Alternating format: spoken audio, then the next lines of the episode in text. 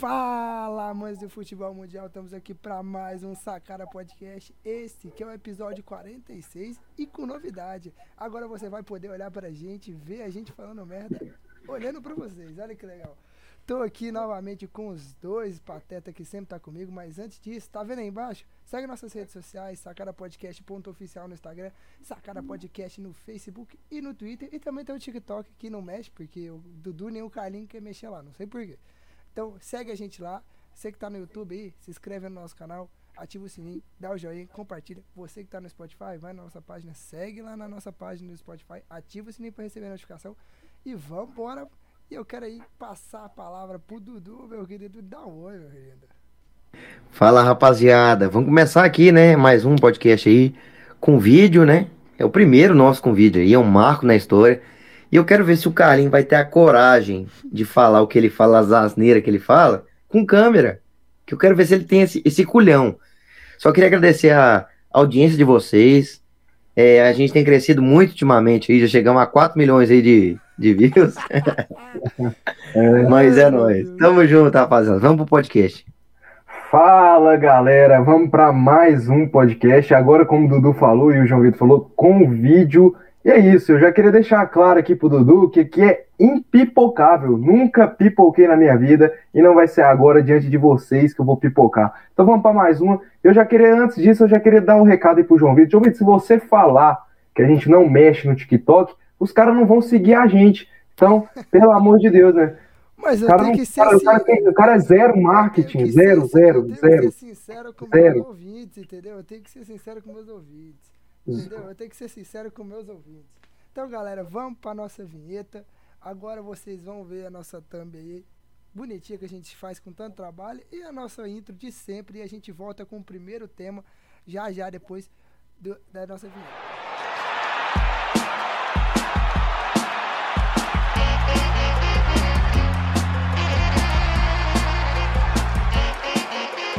Sacara Podcast. Voltamos depois da nossa vinheta. Agora vamos pro nosso primeiro assunto, que é Copa do Brasil, né, meus lindos? Copa do Brasil. Tivemos os jogos de idas, Dudu, Carlinhos. Que a gente já teve o Dragão aqui, ó. Tô com a camisa do Dragão, ó. Meu Dragão ganhou do Corinthians. O São Paulo ganhou do América. O Flusão ganhou do Fortaleza.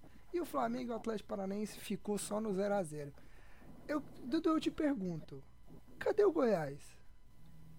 Tá, vai jogar contra o Inter. Acho que se o Inter passar da próxima fase, contra o Globo, né? Que eu não sei quando é que vai ser o jogo.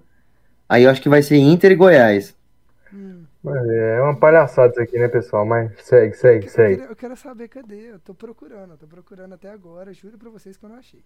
Mas vamos comentar aí. O Dragão foi, mostrou que nas Copas continua bem e voltou a vencer, né, Dudu e Carlinhos?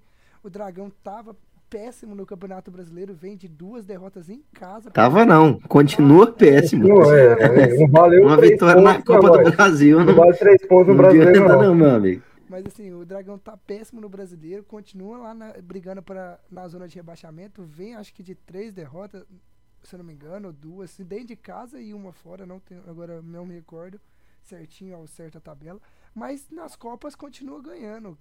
Como é que, que a gente pode explicar isso do Dragão continuar tá indo tão bem nas Copas? É aquilo, né, cara? É, jogo de Copa realmente para time que, por exemplo, o Atlético é um time que luta muito por título na, no Campeonato Brasileiro. É sempre um jogo à parte, porque os caras vão dar tudo de si, vão fazer o máximo. Eu acho que realmente isso faz diferença, cara. Ainda mais o Atlético jogando contra um time que é o Corinthians, que tá aí é, lutando pelo, pelo brasileiro da Série A. Então, acho que realmente o time do Atlético muda um pouco a postura e faz jogo melhor, né? E uma coisa que, que não, não, não vinha fazendo no brasileiro, que é gol, né, cara?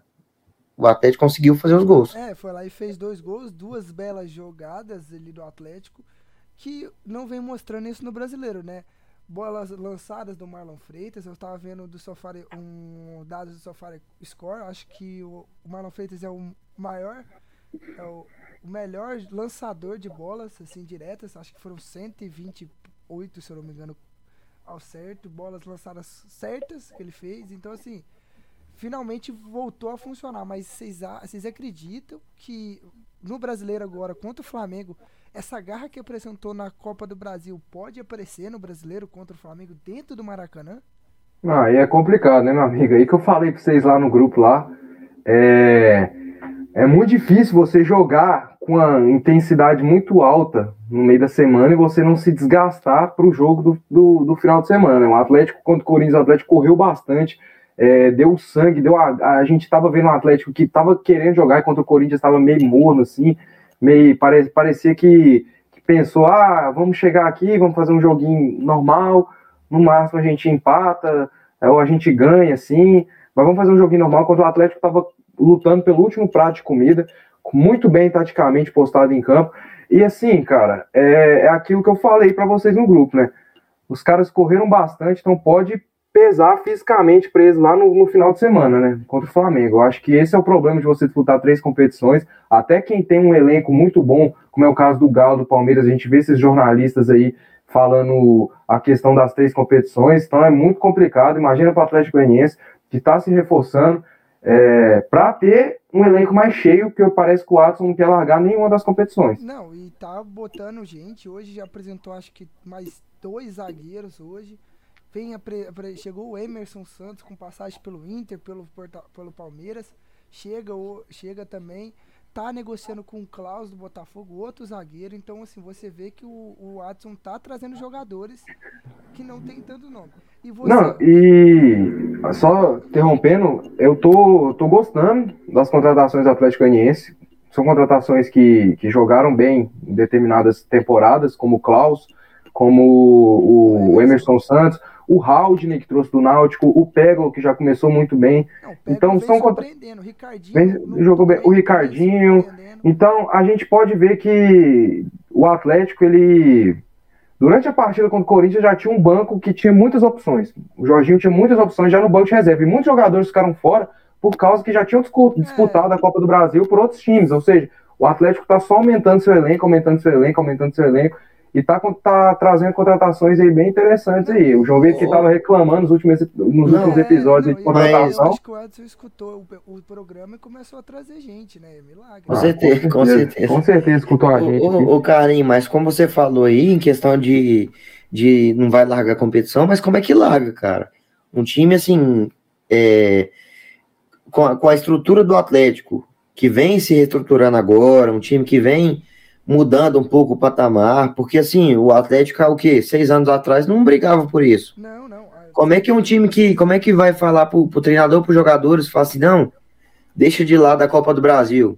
Pô, o Atlético meteu 2 a 0 no Corinthians, cara. Não vai abandonar. Não, o Atlético passou muito bem, muito bem do Olímpia. Como é que abandona a Sul-Americana? Mas é acontece é o cara. brasileiro, né, meu amigo? Eu concordo, mas como é que você vira. Vai apertando. Como é que você vira para um jogador assim, pra um treinador e fala assim: não, cara, deixa de lado a Copa do Brasil, deixa de lado a Sul-Americana. Não tem como, cara. Não, não mas assim, vou falar pra você aqui, ó. Vou falar pra vocês aqui, ó. Vou falar. Assim, o Atlético. Deixa, deixa essa competição que pode ser, talvez, de forma Você mesmo, você mesmo, meu amigo, estava falando no episódio passado com o Atlético que tinha que abandonar uma competição mata-mata. Agora, como é que você fala? Como que vira pra torcida? Calma, vamos lá. Eu tô falando. É, olha, agora a gente vai poder ver o tanto que ele já tá tremendo já com as incoerências não, dele, que vocês não conseguiam ver. Não, Agora não, lá, já tá tremendo pra caralho já. Na minha opinião, a minha opinião no ano passado continua. Eu ainda falo que o Atlético deveria largar. Mas eu tô falando da torcida em geral. No momento agora, eu não tô falando como torcedor do Atlético. Estou falando como jornalista. Como é que você vai falar pro torcedor, no geral, vamos largar uma competição? Como eu, como torcedor. Não vai falar, pô. Não, exatamente. Cara, eu, não vai falar, pô. Defendendo, infelizmente defendendo um pouco o João Vitor aqui, cara, eu entendo ele. Porque, assim, ele pensando friamente, sobriamente, sem pensar no torcedor do Atlético. João Vitor, torcedor do Atlético. Cara, como é que, assim, como é que larga? Agora pensando, João Vitor, torcedor do Atlético, como é que larga uma competição onde o Atlético tá bem, o Atlético eliminou hoje o maior rival do Atlético, não hoje, mas da história também, né? Que é o, que é o Vila e o, e o Goiás. Como é que. É, cara. Não é rival de ninguém, mano. Lógico, ah, a rivalidade do Vila agora é que não aparece nem esse. Pelo amor de Deus, cara. Não, mas eu tô falando assim, como é que, como é que larga? O Atlético passou na Sul-Americana, do Olímpia, num jogo muito legal do Atlético, não, um uma superação muito grande do Atlético. co- não tem como largar. Eu concordo com, com você de que o Atlético tinha que fazer, assim, qual que é a minha prioridade? O brasileiro. É, qual que é a minha prioridade? Pronto. O que que eu posso fazer para para que eu consiga concluir o meu objetivo nessa da, da minha prioridade, entendeu? Mas, é, mas ainda almejar alguma coisa ali do outro lado. Entendeu? Não, é mas assim, o. Se o Atlético, se o Atlético tiver dando conta de jogar as três competições, tudo bem. Mas o problema é que o Atlético não tá dando conta, cara. Tipo assim, hoje já vai ter um jogo sábado contra o Flamengo, Não, terça contra o Nacional do Uruguai. Aí, aí acho que já no sábado, no domingo, contra, não sei, Botafogo tal. Não, não, sei a tabela. é Aí já na terça, já contra o Nacional de novo, aí depois joga de novo e depois contra o Corinthians, pelo brasileiro. Cara, é jogo um atrás do outro, um atrás do outro, um atrás do outro. Enquanto as outras equipes ali, os, os confrontos diretos, os, os adversários diretos na briga pelo rebaixamento, vai ter, um, vai ter uma, uma semana pra descansar, pra, É, pensar. atenção, pensar não, pra trabalhar, né? Ó, Pensar é foda. sábado contra o Flamengo, terça contra o Nacional lá no Uruguai, com a chance de estreia de, estreia de Luiz Soares. No sábado, 6 de agosto, contra o Bragantino aqui. Aí recebe o Nacional terça-feira, dia 9. Sábado, dia 13, vai jogar lá. E aí já tem o jogo de volta na Copa do Brasil contra o Corinthians. Não, então, 17. ó, ó, presta atenção. É até questão até de, de logística. O, o tanto de viagem que o Atlético tem que fazer, os jogadores cansam, Não, querendo ou não, os jogadores ficam cansados porque eles jogam uma intensidade muito alta no mata-mata e chega no Campeonato Brasileiro, a intensidade já não. O tanto de viagem está falando. No sábado, ele joga contra o Flamengo. Dois dias, se o. Aí vai caber a logística do time. Se o Watson for inteligente, tenta ficar pelo menos mais um ou dois. Ficar dois dias lá no Rio, treinando. E já de lá, que tem o aer- o aeroporto internacional, pega o voo direto para o Uruguai. E aí já. Já não desgasta tanto. E do Uruguai já volta para Goiânia, porque aí vai ficar um fim de Não, tô falando assim, ó, o tanto de viagens em, em intervalo curto de tempo, sabe? É, intervalo. Os caras ficam cansados, os caras já correram pra caralho contra o Corinthians.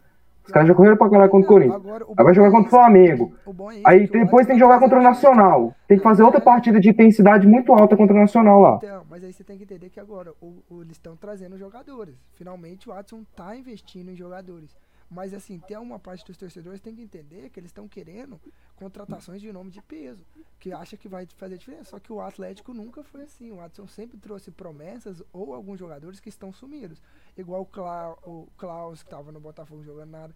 O Emerson, que estava. Ai, agora fugiu, acho que estava lá para Coreia, o Japão, lá para Ásia, e tá voltando. Então, assim, eles têm, que entender também, o torcedor tem que entender que o Watson tá trazendo jogadores que, igual ele sempre trouxe, que não tem nome. Só que a torcida acha que o Watson tem que investir em nome pesado. Então, cabe agora ao torcedor ter cabeça e tranquilizar. Tá em três competições, cara, então já é difícil. E ainda quer trazer nome de peso para pesar mais do lado financeiro, eu acho que não compensa. Não, e o Atlético não tem. Friamente, como torcedor, Cara. obviamente eu ia pedir nome de peso, um monte de coisa. Mas friamente, como jornalista, não compensa. Mas vamos ser realistas, cara. Quais são os times hoje no Brasil que tem condição de trazer nome de peso? O que seria um nome de peso? São poucos, cara. Não, são poucos. São, não, são muito poucos. O Fluminense, que é um time que hoje tá lutando na parte cima da tabela, não é um time tão estruturado para trazer um nome de peso, cara. Não mesmo. Não é. O Fluminense tá vendendo o almoço para comprar a janta. É. Então, assim, é complicado, cara. É muito complicado. Só A fase em que os, os times estão vivendo.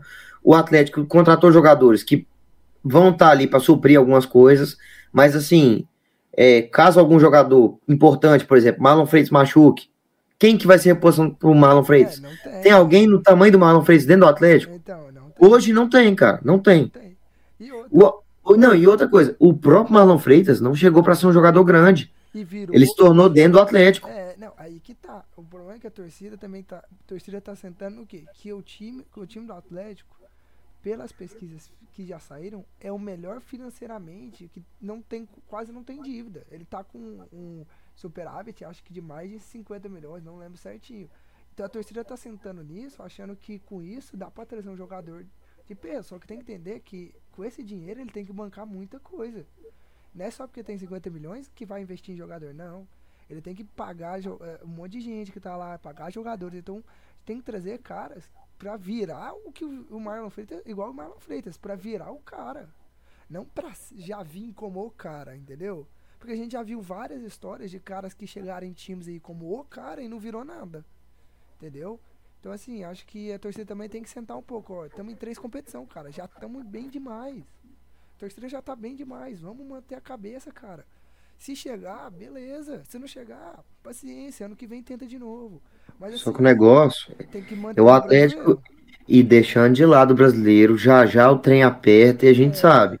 Ano passado a gente viu isso com o Grêmio, Viu? entendeu? Foi passando o tempo falando, ah, tem que ganhar só dois jogos, tem que fazer não sei o quê. É, Quando o trem vai, vai apertando, bola vai batendo na trave, o Atlético, igual a gente falou semana passada, contra o Fortaleza, bola Teve. bateu te- teve muita chance, não conseguiu fazer o gol e, va- e bola pune, cara. A bola pune. bola pune.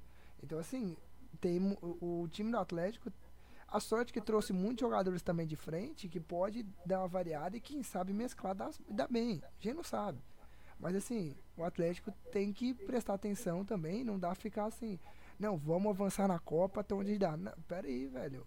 O, o campeonato principal do Atlético é se manter na Série A. Conseguimos uma, uma Sul-Americana, bom demais. Tamo longe? Tamo, cara. Mas também tem que ter uma a torcida tem que ter uma cabeça assim. Ó, a gente tem chance de tomar a virada pro Corinthians lá. Tem chance de perder pro Nacional. Cara, isso não vai ser a- o fim do mundo se acontecer.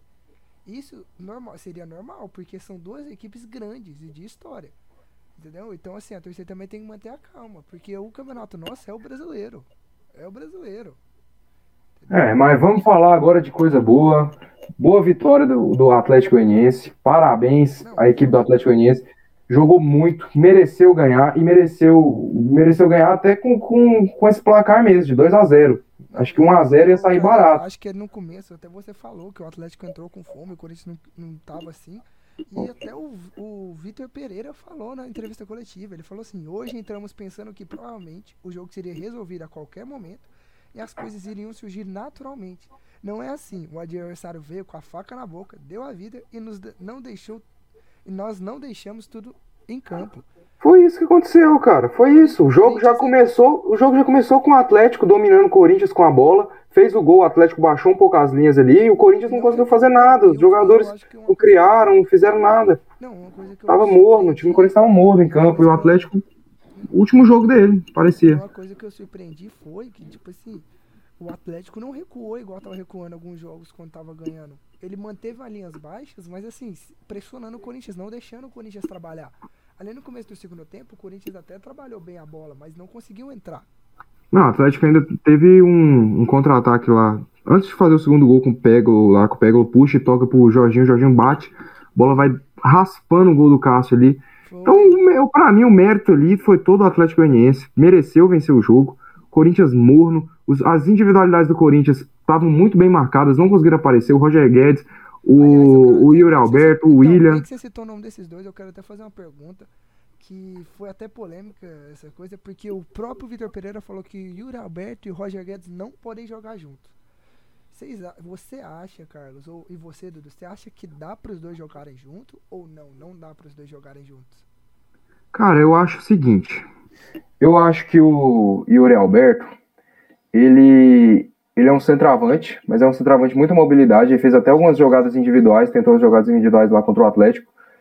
Mas o problema é que, é que eu acho que o Roger Guedes, cara, ele, ele, querendo ou não, ele virou um centroavante ou um, um cara para jogar de segundo atacante. Eu acho que ele não é um cara tão rápido para jogar pelo lado, não é um cara tão com tanta mobilidade, o Roger Guedes. Então, eu acho que o Corinthians tem nos dois, tem dois centroavantes. Eu acho até melhor pro Corinthians entrar com o Adson, que entrou muito bem no segundo tempo contra o Atlético Goianiense, até mudou um pouco a cara do, eu do Corinthians.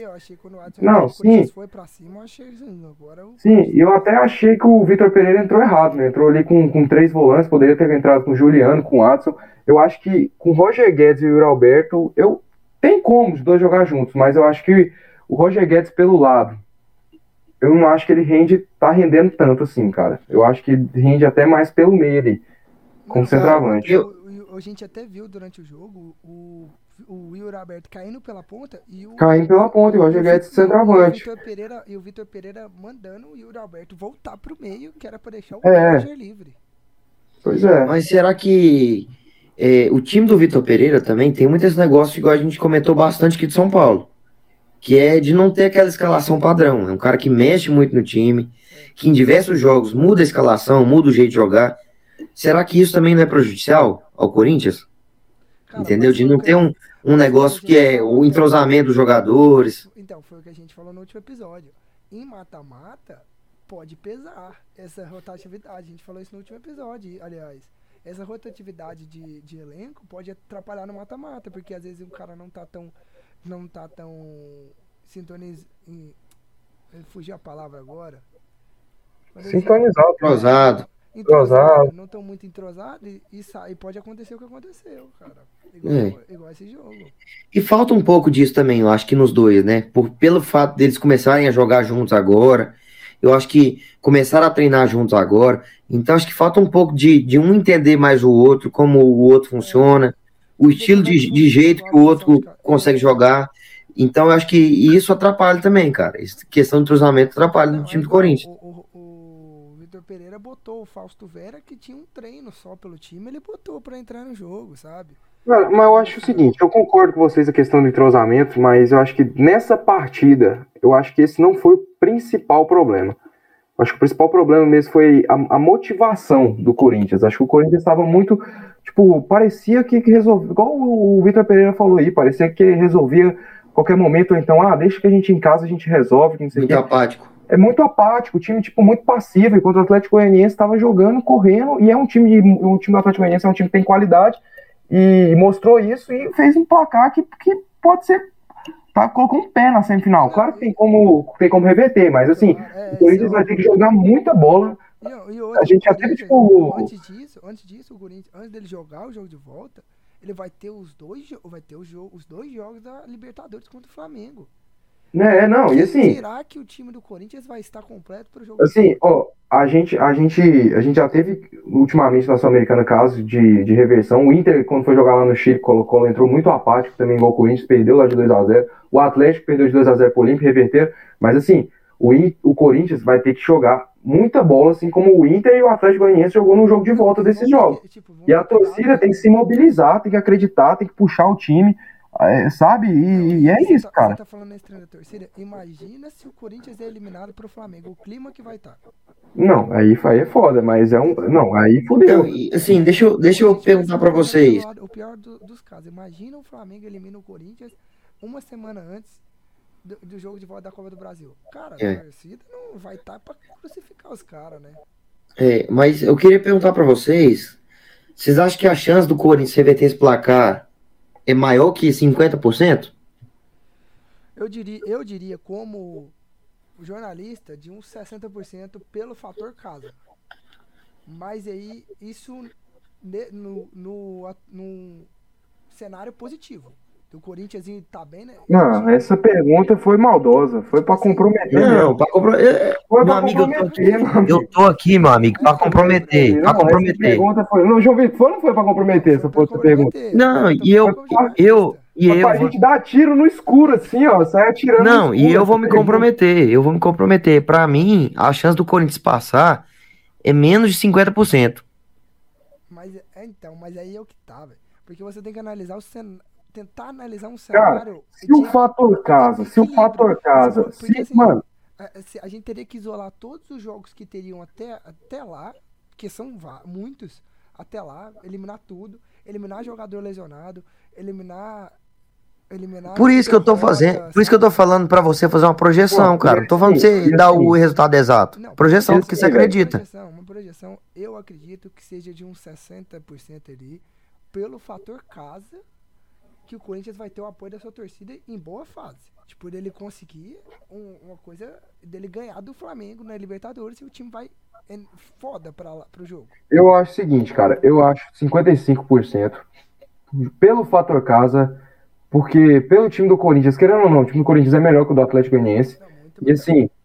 É, se os caras entrarem com sangue no olho, correndo muito e bem taticamente, o mais importante, tá bem taticamente, sabendo o que vai fazer dentro de campo, eu acho que tem, o Corinthians tem muitas condições de reverter esse placar. Se fizer 1 a 0 o estádio vai abaixo, e aí o Atlético Goianiense vai começar a, a sentir o ambiente e pode complicar, cara. Então, por isso que eu falo que esse resultado foi muito bom para o Atlético Goianiense, mas não é um resultado que já fechou o caixão, Não, cara. que já decretou o Atlético na, na, na semifinal. Pelo contrário, o jogo ainda tá aberto. O futebol, o futebol é futebol, a gente sabe.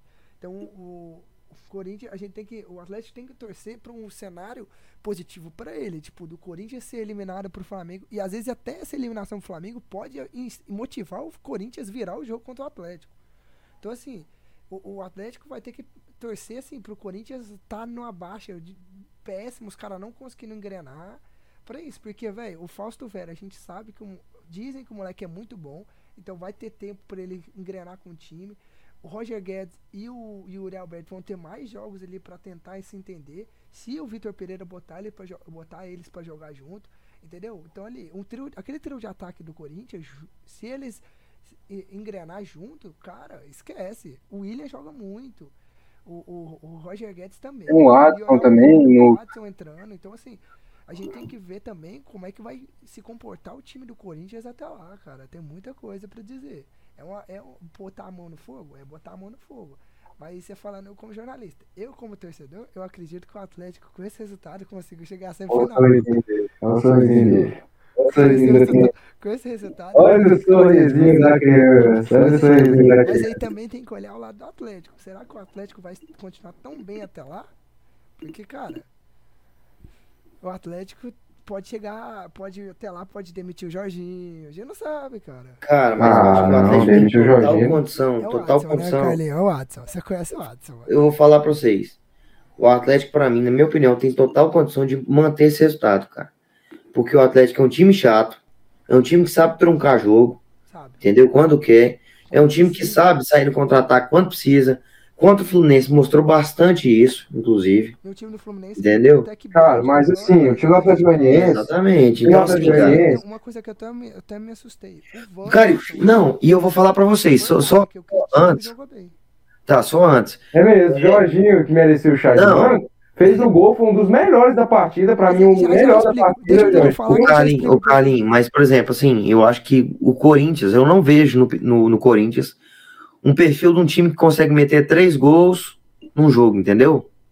Não Ah, vejo um time não que consegue tem, mudar o jogo completamente. o Curitiba de 3x1. Tá, cara, mas é jogar típico, Não, cara. é o seguinte, não, não, não, não, não. E é o seguinte, é o seguinte. É, ganhou do Santos 4x0 também. É o seguinte, ó, outra coisa que a gente tá esquecendo aqui de colocar na balança. O Atlético Goianiense fora de casa é um time Muito totalmente, que vem sendo totalmente diferente do time dentro de casa. A gente, a gente lembra do 4x0 pro Palmeiras, o 4x1 pro Atlético Paranaense, o 4x, o, vou nem puxar o 4x0 lá atrás pro Bragantino, que era o Humberto Louso, Não. mas o 2x0 pro Olímpia, que poderia ter sido tranquilamente um Não, 4x0, um então, é, o 3x0. negócio é, o É Jorginho- foda, é o time que sente muito, o time que sente muito o ambiente. Sim, mas tendo o resultado na mão, um será? Não, cara, mas se tomar um gol, se tomar um gol, a coisa pode, pode o Jorginho, o tem que complicar. ter- o Jorginho tem que ter uma coisa em mente agora. Nesse exato momento, contra o Corinthians, no jogo de volta, ele tem que ter uma coisa em mente. Não querer jogar de frente pra, de igual para igual. Porque ele já, mesmo esse sendo o estilo dele, de fora de casa querer jogar de igual para igual, ele já percebeu, já teve jogos aí que não deu certo. Então acho que agora ele, é o momento dele fazer a lá Jair Ventura, sentar, botar a bunda na azulejo, botar o ônibus, botar o Watson no gol, botar o Márcio, botar todo mundo lá na- dentro do gol e rebater a bola. Não, vai ter que, vai ter que. O a Márcio, o bola. Márcio, que inclusive eu encontrei ele no, no Oba. Não, Agora ele virou, virou Márcio, empresário, não foi? É, ele é empresário, ele é- já jogou no Goiás. na- Encontrei lá no Oba, lá, sentado assistindo o jogo do Tigrão, lá torcendo. Mas assim, o Atlético Goianiense vai ter que furar a bola, vai ter que fazer um jogo. Um, an- vai, vai ter que praticar um antijogo muito forte, ou seja, fazer muitas faltas para travar o jogo mesmo. E tomar cera. tomar gente. E assim, e se to... não, e o problema é se tomar um gol. Se tomar um gol, é óbvio que o. Corinthians vai crescer e não desesperar. É, aí que tá. Esperar. Então a gente tem, o, o- Atlético tem que ter essa mentalidade. Outra coisa que a gente tava voltando do jogo aí, que, a gente falou, que eu falei do Wanderson e do Jorginho. Que você falou do Jorginho, Carlos. O Wanderson me surpreendeu, porque jogou mu- muito, jogou bem, não vou falar muito bem, mas jogou bem, conseguiu evitar algumas bolas, mas é claro, deu uns, uns erros. Gostei até foi de uma, de uma entrevista depois do Adson, depois do jogo, que ele virou pro Wanderson e falou: Wanderson, você tem que zagueirar, meu querido. Senão você vai matar eu e um monte de torcedor Eu vi que isso já- aí. que já tá quase morrendo. Então, assim, Já tão velho já. já tão velho. Então, assim, eu essa parte eu adorei do Adson. Eu gosto, às vezes, da entrevista coletiva dele por conta disso.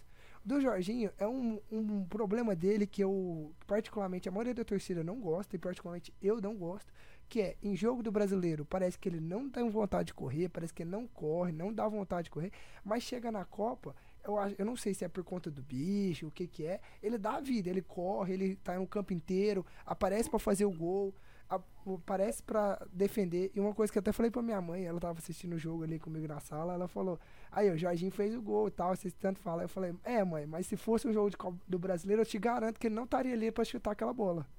Porque o, o Jorginho, ele tem, eu, eu, sinto que eles têm, têm esse problema de que no brasileiro ele não tem tanta vontade de jogar, cara. Ele não, parece que não dá tanta vida igual numa Copa. Você está insinuando, então, que o Jorginho é um preguiçoso que está roubando, nesse exato momento, o dinheiro do Atlético Goianiense oportunista por só é... querer o, o, dinheiro do bicho na Copa do Brasil? Isso, isso aqui é o dinheiro do bicho da Copa do Brasil, cara. cara é isso que você está insinuando? Tô querendo dizer que no brasileiro ele joga diferente. No brasileiro ele não é o mesmo dos jogos de Copa. Isso não só ele, cara, o time inteiro do Atlético. É, você realista. Ele, Mas assim, é olha. Assim, é, é, é, engraçado, né, cara? Como o time do Atlético, a gente já vinha falando, cantando a pedra, que o time do Atlético, pelo lado, pelos lados do campo, inclusive o lado direito do Atlético, é muito forte, cara. Aquela bola ali do. Foi o Marlon Freitas, né, que meteu a bola pro, pro Dudu? Foi, acho que foi. Uma bolaça. E, cara, muitos gols do Atlético saem desse tipo. Entendeu? É, o Dudu tava fazendo é. muita falta também nesse time do Atlético. É um cara que realmente é diferente, cara. O lateral direito do Atlético. Apoia muito bem. Coisa que o Rainer não estava fazendo muito bem. E assim, isso foi uma das coisas que surpreendeu o, o, Goiás quando foi jogar a Copa do Brasil, que esperava que o Atlético ia jogar muito pelo lado e acabou jogando pelo meio. Então, a arma forte do Atlético Goianiense é aquele lado direito dele ali, cara. E o contra-ataque também foi muito bem encaixado no, no, no, contra, nos jogos contra o Corinthians. Conseguiu encaixar bem os contra-ataques. Um golaço do Léo Pereira, cara. Então, um contra-ataque perfeito do Léo Pereira. Golaço. Cara, teve um lance que eu achei que ia sair o segundo gol de um contra-ataque pela esquerda, que até surpreendeu o Corinthians. A bola, o, acho que era o Jefferson que tava, ele conseguiu chegar e Ah, ele cruza, o rato fura. O rato furou. Não, o, o, rato furou. Aí o Ricardinho tá, passou dela, tentou dominar, ajeitar para quem tava vindo da direi na direita, só que não pegou bem e a defesa tirou. Então, tipo assim, o Atlético pelos lados surpreendeu muito o Corinthians. O Corinthians não tava conseguindo dobrar a marcação nisso. Porque ali no, pelo lado direito, o Rato e o, e o Dudu sempre dobram os dois para jogar pelo direito. Então o Atlético surpreendeu o Corinthians nessa, nesse tipo de bola. Mas agora continuando aqui, vamos falar do Flusão, que é do Fortaleza hoje, né, Dudu? Que você tá feliz. Ah, claro, né, cara? Mas assim, a gente sabe Hum. Não quero dizer que foi coincidência, né? Hum. Teve a judia da arbitragem, né, meu querido? Hum. No que? No que? No que? Me diga aí, João Vitor. Você. O gol impedido, cara. O gol impedido tava impedido, meu amigo. Então, por que não anularam? Anularam aí. cara, o cara. Não, aí foi, daí foi brincadeira. O cara, aí foi sacanagem. O cara. Não, não, não. Gente tem que sustentar, é mano. Sacanagem. Você tem que sustentar. Aí mano. é sacanagem, meu amigo. Não é pegar, pegar a internet lá e sair jogando aqui. O cara tá mais perdido que, que segue em tiroteio. Claro, eu tava assistindo o jogo do meu time. Então não fala merda, cidadão. é, é. Mas conta um pouquinho do jogo, como é que foi. Eu vi o gol, o gol do Fluminense, puta jogada ali. Tinha jogada linda. Ah, lá Diniz, né, cara? É, foi, foi assim, foi uma boa jogada do Fluminense. O Fluminense fez um, um, um, primeiro tempo muito bom. E o segundo tempo caiu um pouco de nível, cara. Caiu um pouco de nível. O Fluminense teve ali o primeiro tempo, fez uma partida ofensiva muito boa. O, o time sabendo encaixar ali os passes. Fez dois gols ali, inclusive, iguais, né? Só o segundo que valeu que aceitaram a gente, né? Mas, cara, é uma jogada ensaiada aí que duas vezes aconteceu a mesma jogada e eu me recuso a acreditar que é coincidência. Então, acho que é uma jogada muito treinada. É uma jogada que, assim, a equipe do Fluminense vem treinando bastante. É uma equipe que tá, tá sabendo jogar, cara. Realmente tá sabendo jogar. Aquilo que a gente falou, vem contando também com a sorte. E isso é aquele negócio de campeão que muitas vezes Muitas vezes não. 2019, com o mesmo Diniz, Fluminense chutar a bola na trave, a bola ia para fora, em lance praticamente feito, aconteceu o contrário. Então, assim, cara, a gente tem que agradecer bastante isso que vem acontecendo. Mas o Fluminense caiu bastante de rendimento no segundo tempo. Acho que o Carinha até pode falar um pouco melhor nisso aí. Não, é. como falou, o primeiro tempo o Fluminense foi bem, dominou o Fortaleza, o Fortaleza não conseguia sair, e com aquele estilo do Diniz de toque de bola, ficou acho que 80% de pós de bola. Eu já não acho assim, tipo, a, a parte ofensiva foi tão boa, porque o Fluminense, obviamente, estava dominando bem o Fortaleza, mas a gente não via, tipo, chances sendo criadas, assim, mas era tipo, o Fortaleza não estava conseguindo, conseguindo sair, era um domínio total do Fluminense, mas eu acho que o, o, faltou isso no Fluminense no primeiro tempo do volume de jogo. Mas acabou marcando um gol, um belo gol, inclusive, uma jogada bem ensaiada, um passe do Ganso, que eu me recuso a acreditar que foi coincidência, falando aqui da fase do Dudu. Mas é isso aí, cara. O Fluminense no segundo tempo caiu muito de produção. E eu acho que o Fortaleza, pelo lado do Fortaleza, acho que o Voivoda errou em entrar com dois centravantes, com Robson e com, com Galhardo. Acho que ele poderia ter entrado com Romarinho e com Moisés, porque acho que ele ficou muito sem opção para pelo menos contra-atacar é, é, ali no primeiro tempo. E no segundo tempo a situação já foi diferente. O Benevenuto, no intervalo, ele já falou que, que o time do Fortaleza precisava ter atitude, precisava ter é, atitude mesmo, vigor para jogar, para querer jogar. E no segundo tempo foi um time totalmente diferente do primeiro tempo, um time que encurralou o Fluminense. O Fluminense teve que baixar bem as suas linhas ali, teve muita dificuldade. O Nino fez uma partidaça, o Nino fez uma partidaça. Duas vezes ali, com o Moisés ia, ia fazendo uma jogada ali, ele foi lá, no mano a mano, ele roubou a bola. Então, é aquilo. Fortaleza, eu acho que merecia uma sorte melhor pelo que fez no segundo tempo. Não, e perdeu que foi... né, Não, teve duas bolas na trave ali teve o gol anulado, acho que o, e um volume de jogo muito grande no segundo tempo, principalmente pelos dois lados, com o Moisés de um lado, o Romarinho do outro. Então eu acho que o Fortaleza não, merecia até... uma sorte melhor. Mas é aquilo, né? Futebol é futebol, o Fluminense ganhou, venceu o primeiro jogo é, e saiu na frente e no Maracanã tem tudo para conseguir a classificação. É isso aí. E até um, um, jogador que também fez uma boa partida do, pelo lado do Fortaleza foi o Juninho Capixaba, que estava enchendo o saco Juninho o jogo Capixaba. inteiro, cara. Enchendo o saco o jogo inteiro. É, eu acho que também um pouco do, da, das condições do gramado, né? Que a gente sabe que o Castelão tem um gramado muito ruim pela quantidade de jogos que vem acontecendo e também é, o Fortaleza e o Ceará não tem outro lugar para jogar, então realmente tem que fazer partidas lá, entendeu? E a quantidade muito grande de jogos acaba, acaba atrapalhando um pouco o, a, o, a condição, né, do, do, do gramado. Do gramado né? Dá aquela regeneração pro gramado, né? É, tem um pouco de dificuldade. Então, assim, o Fluminense conseguiu fazer uma boa partida, mas assim, teve um pouco de dificuldade por conta do gramado. Você via por diversas vezes a bola pererecando bastante, a bola pulando ali, o cara errando domínio. Quantas vezes você não viu ali o. Teve até um contra-ataque ali que foi o Marrone que puxou. Tava ele e o Juninho Capixaba. O Marrone escorrega no gramado. Então, assim, cara, eu acho que isso contou bastante também para uma partida e... não tão boa para o Fluminense. E eu queria levantar uma questão aqui para vocês do lado do Fortaleza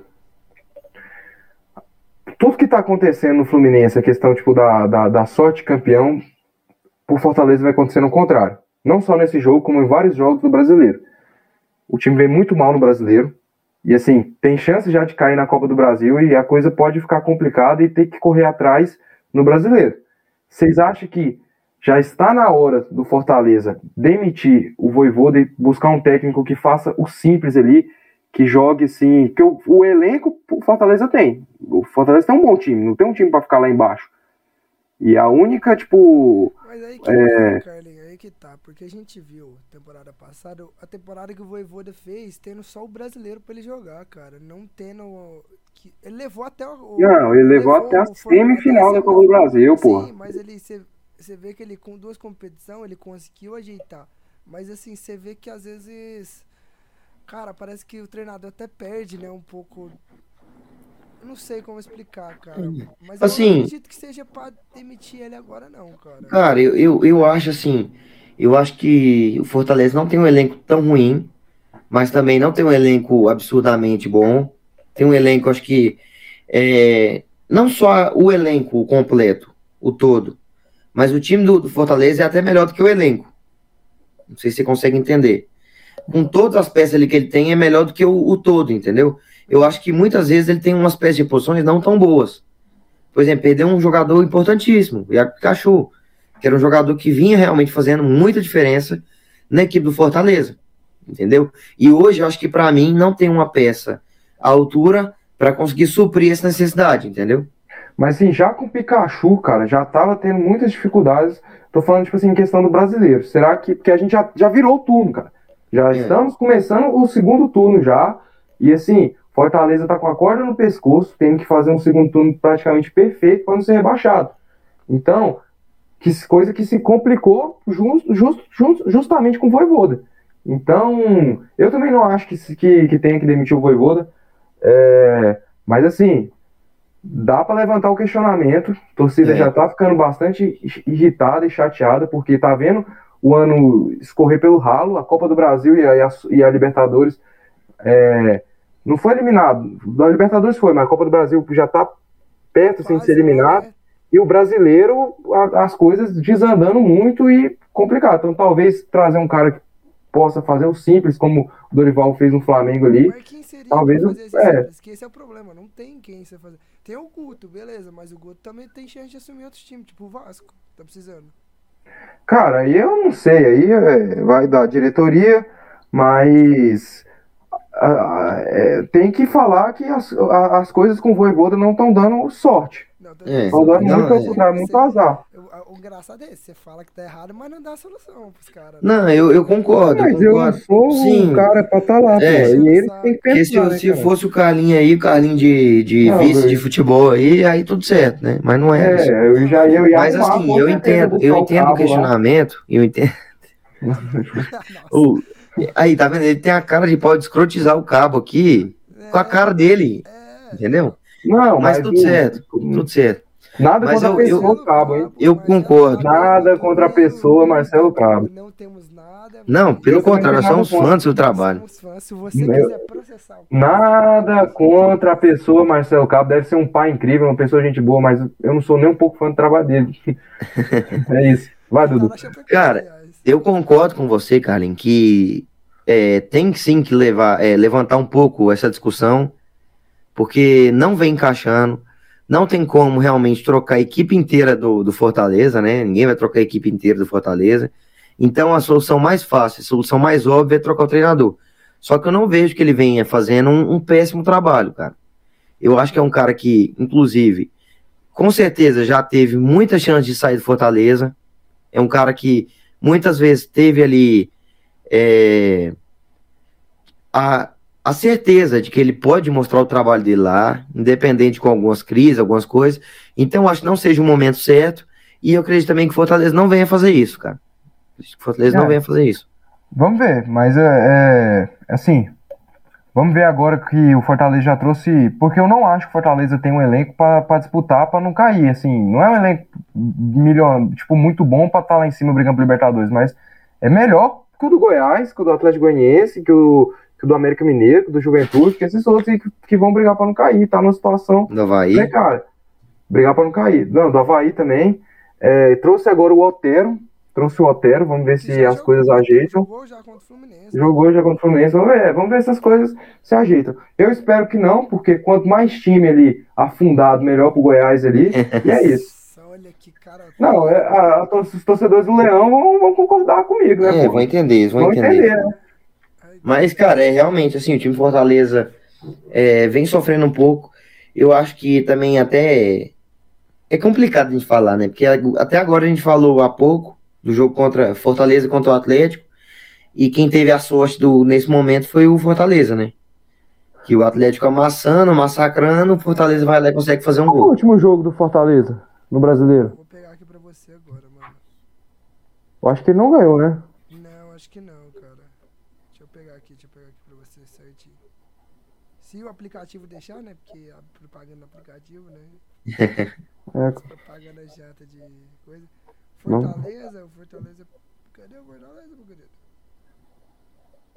É. O jogo dele foi contra o Santos, ele empatou em casa, né? em casa, só que antes tinha perdido pro Bragantino fora. Aí é foda, pô. Virada, aliás, porque eles estavam ganhando o jogo contra o Bragantino e tomaram a virada. Aí é, aí é complicado. Complicado. Já perdeu muito ponto. Acho que o jogo contra o Goiás, o jogo contra o Juventude em casa. Aí agora pega o, o Cuiabá domingo. Aí pega uma semana de descanso, pega o Inter em casa. Tá ligado? Aí dia 14 já tem clássico, cara, contra o Ceará. Uma se- um, na semana da Copa do Brasil tem clássico contra o Ceará. É, complicado. Vamos ver aí como que vai sair aí o Fortaleza do Voivoda. Mas vamos ver aí, vamos ver. Vamos ver. Falar agora de São Paulo. São Paulo ganhou do América, ganhou dentro do Morumbi, mas o placar engana. Não foi um jogo fácil pro tricolor, não. O América Caralho. pressionou. não- Caralho. Não tomou conhecimento dos 55 mil torcedores que estavam no estádio e botou pra pressionar o São Paulo dentro do Morumbi, cara. O, o Mancini jogou, fez, um fez um trabalho muito bom na América, pressionando a saída de bola, que a gente já tinha falado, Carlin, da dificuldade do São Paulo sair no chutão. A gente viu nessa dificuldade nesse jogo. O América pressionou a saída de bola do São Paulo ali na, no toque de bola, que é o que o Rogério gosta. E a gente viu o São Paulo saindo no chutão e perdendo bolas bobas ali, dando chance de contra-ataque pro América e quase gol do América. Então, assim, o Thiago Couto, a, a zaga teve que trabalhar muito. A gente viu o Diego Costa voltando, o Léo, eh, Miranda voltando pra zaga, o Léo Pereira, Léo Pelé também voltando, desculpa, pra zaga. A gente vê um time ali voltando a se reconstruir, mas a gente teve o Luciano saindo machucado. Então, assim, preocupa. Cara, o que me encabulou essa semana foi o DM do São Paulo. Cara, 10 dias, se eu não me engano. 10 dias e o DM não descobriu que tinha um- um- uma coisa mais grave na coluna do, do, Ja- do Jandrei, cara. Não. Cara, ô, isso me encabula, cara. Me encabula esse DM médico de São Paulo. Tá um problema, tem que melhorar. Mas sim, o São Paulo conseguiu achar um golzinho ali na, em bola lançada, por incrível que pareça, bolas lançadas. Né, achou pela lateral ali, direita, na ponta direita, cruzamento, o Luciano subiu pra cabecear, voltando a marcar. O América no segundo tempo voltou bem melhor, gente. Bem melhor. Você acompanhou um pouquinho da partida, Carlos? Acompanhei, assisti o jogo todo. E assim, cara, eu- todo mundo sabe que eu sou um defensor do trabalho do Rogério Ceni, que eu sou um, é, eu gosto mais do Rogério Ceni treinador do que, o, do que os São Paulinos gostam dele como jogador. Mas assim, é uma coisa que, que é o seguinte, que é o seguinte, tá dando certo pra caralho, que eu vou falar agora, tá dando certo pra caralho. Fez muitos gols assim nos últimos jogos, muitos gols, muitos mesmo contra o Goiás, contra o Fluminense, contra o Inter, contra o América. Mas, cara, o repertório tá pouco, velho. Tá, demais. Só o time do São Paulo, as jogadas ofensivas do São Paulo, só todas, todas, sem exceção nenhuma, é pelo lado do campo, pela lateral, cruzando pros dois centravantes. Ok, tem dois centravantes muito bons, o Luciano, o Caleri, tem. Mas a gente viu hoje a dificuldade do São Paulo, principalmente no primeiro tempo, quando o time teve a bola e o América estava fechado ali, de conseguir criar jogadas. Conseguiu o gol ali pelo lado do campo e a maioria das jogadas era pelo lado do campo. Eu falei, ó, tá dando certo, tá dando certo. Mas assim, não tô crucificando a jogada, não tô crucificando, para mim tem que continuar, mas eu acho que o Rogério tem que aumentar também seu repertório, tem que fazer jogada pelos meio, pelo meio, é, falar pros jogadores, não, não sei, alguma coisa o Rogério tem que fazer, mas é um negócio absurdo e é impressionante que os times adversários não acordam. Eu fiquei muito irritado isso com Goiás, muito irritado isso com o Inter e contra o América Mineiro. Acredito que o torcedor do América ficou muito irritado também, que tomou um gol. Cara, se você grudar os dois zagueiros, fincar, fincar mesmo, grudar os dois zagueiros nos dois centravantes, nos dois centravantes, cara, acabou. Acabou, Mas assim, deixa os centravantes livre. O Luciano tava livre, num vacilo de cabeça o Luciano. E o cara é bom, o cara guarda. É, O único, como? o único, o único que eles grudaram foram o Caleri. Deixou o Luciano livre, cara. Como? E, e no, contra o Goiás tem que fazer jeito. Assim, quando o adversário entender, quando sacar, começar a entender essa jogadinha de São Paulo, vai ficar muito complicado pro Rogério. E eu acho que no segundo tempo o América até começou a entender essa jogadinha no segundo tempo. América conseguiu pressionar mais, tanto que o Luciano tava vindo no meio de campo buscar a O bola. Luciano, que pra mim foi o melhor jogador da partida, jogador buscou jogo, fez o gol, buscou o jogo, E criou os lances ofensivos. Falando desse trem do meio de campo, a gente te, do, de pelo meio, a gente teve a estreia do Galopo, ele teve pouco tempo, mas o Galopo logo quando entrou já pegou uma bola enfiada ali no meio já pro No cara, meio. que quase saiu um, um gol. Então assim, você vê que o Galopo entrou, É um meia já de. Parece que é um meia já de criação. jo- jogada pelos meios, uma bola cruzada ali que ele quase fez o gol, ele acabou pegando mascado e ela saiu pra fora, ele passando perto. Então, assim, você vê que o Galopo estreou É. bem, cara. Então, acho que na hora que ele entrosar com o time, pode sair ali no meio de campo bom de São Paulo. Mas assim, do jogo, o São Paulo já não fez um primeiro tempo brilhante, foi um primeiro tempo muito disputado. As duas equipes não foi um primeiro tempo bom, tava assistindo ali, mas não foi um primeiro tempo bom. Primeiro tempo muito disputado, assim, de muita luta e tal. O São Paulo botava a bola no chão, tentava cruzar, mas a América tava fechado. O São Paulo acabou fazendo o gol ali. E o segundo tempo, o América cresceu, mas cresceu muito mesmo, criou boas chances, teve o pênalti lá com o Iago Maidana. Cara, que displicência. Eu acho que só não foi pior que o do Pato. Lembra do Pato no Dida? Nossa, Mas foi, mas foi quase igual, irmão. Foi uma, de uma displicência gigantesca. Um jogo de mata-mata, você não pode bater um pênalti daquele jeito, cara. Ele na telegrafou e bateu fraco. mão- recuou na mão do Thiago Couto. Mas você não acha que, é, que isso é a forma dele de bater? E muitas vezes, quando acerta, se o goleiro pulasse pro outro lado, ia falar, ah, gênio, gênio, não sei o Não, quê. é, é É complicado, de cara. Isso é complicado. dele bate. Todo- você pegar os últimos pênaltis dele, é- ele bate. Não, mas então, justamente, mas esse, ele poderia ter batido desse jeito, mas foda que bateu muito mal. Bateu, tipo, quase no meio, O- o problema- telegrafou o problema- e bateu Mas é fraco, porque né? acho que ele esperou, cara, o goleiro cair. sabe? E não, e não esperou, assim, esperou, queria esperar, mas não esperou.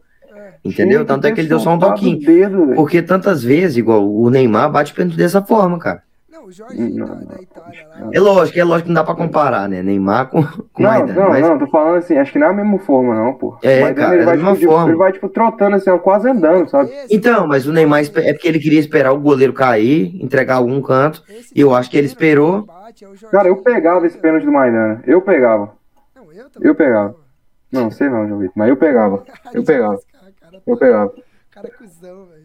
Agora Não. posso xingar você ao vivo. Não.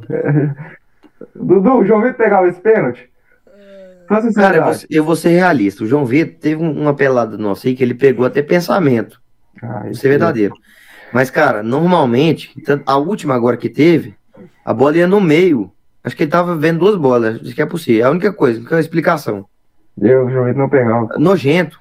Então, na minha opinião, não pegava. Só se ele tivesse inspirado no dia. Mas, mas é, cara. Não e o pênalti foi num erro ali de saída de bola, não foi, João Vitor? Foi Com, com o Miranda, acho que não sei, não sei quem fez aquela merda lá, que eu não lembro. Foi o Thiago Couto mesmo que fez. Foi o goleiro que fez? Foi, acho que foi. Mas o que eu não entendi. Não, acho que foi o goleiro não. Foi o goleiro que saiu jogando ali, perdeu a bola e foi o pênalti. Ele fez o pênalti, eu sei. É, então, é, é o que eu queria até perguntar pra vocês, cara. Aquele pênalti ali, mano, teria como evitar, porque ele tentou sair na bola. O, o- a central da Pito falou que deu É, eu, mesmo, é, não, foi pênalti, mas, assim, mas cara, eu acho que imagino assim, era disputa de. O cara foi tentar tirar, disputar a bola e deu É. azar do, do, do cara tirar a bola dele. eu, eu acho Mas a que- Zaia também, meu amigo. É pênalti mesmo, da mesma isso. forma. Não, foi pênalti, foi pênalti. Mas assim, eu acho que não foi culpa do Thiago Couto. Acho que a culpa principal foi quem saiu jogando errado ali, que eu não sei quem. Saiu jogando igual um cu lá, perdeu a bola. E assim, cara, São Paulo muito complicado mesmo. O Luciano machucou aí, quero ver o que, que o Rogério vai fazer. Também quero. Já é a trigésima vez que o Luciano machuca também, né? É um cara muito importante pro São Paulo, assim como o Tyson. É muito importante pro Inter, já machucou umas tri- 30 vezes. Então é difícil ter um cara desse no time, velho. É, você, não pode, você não pode contar tanto, né, cara?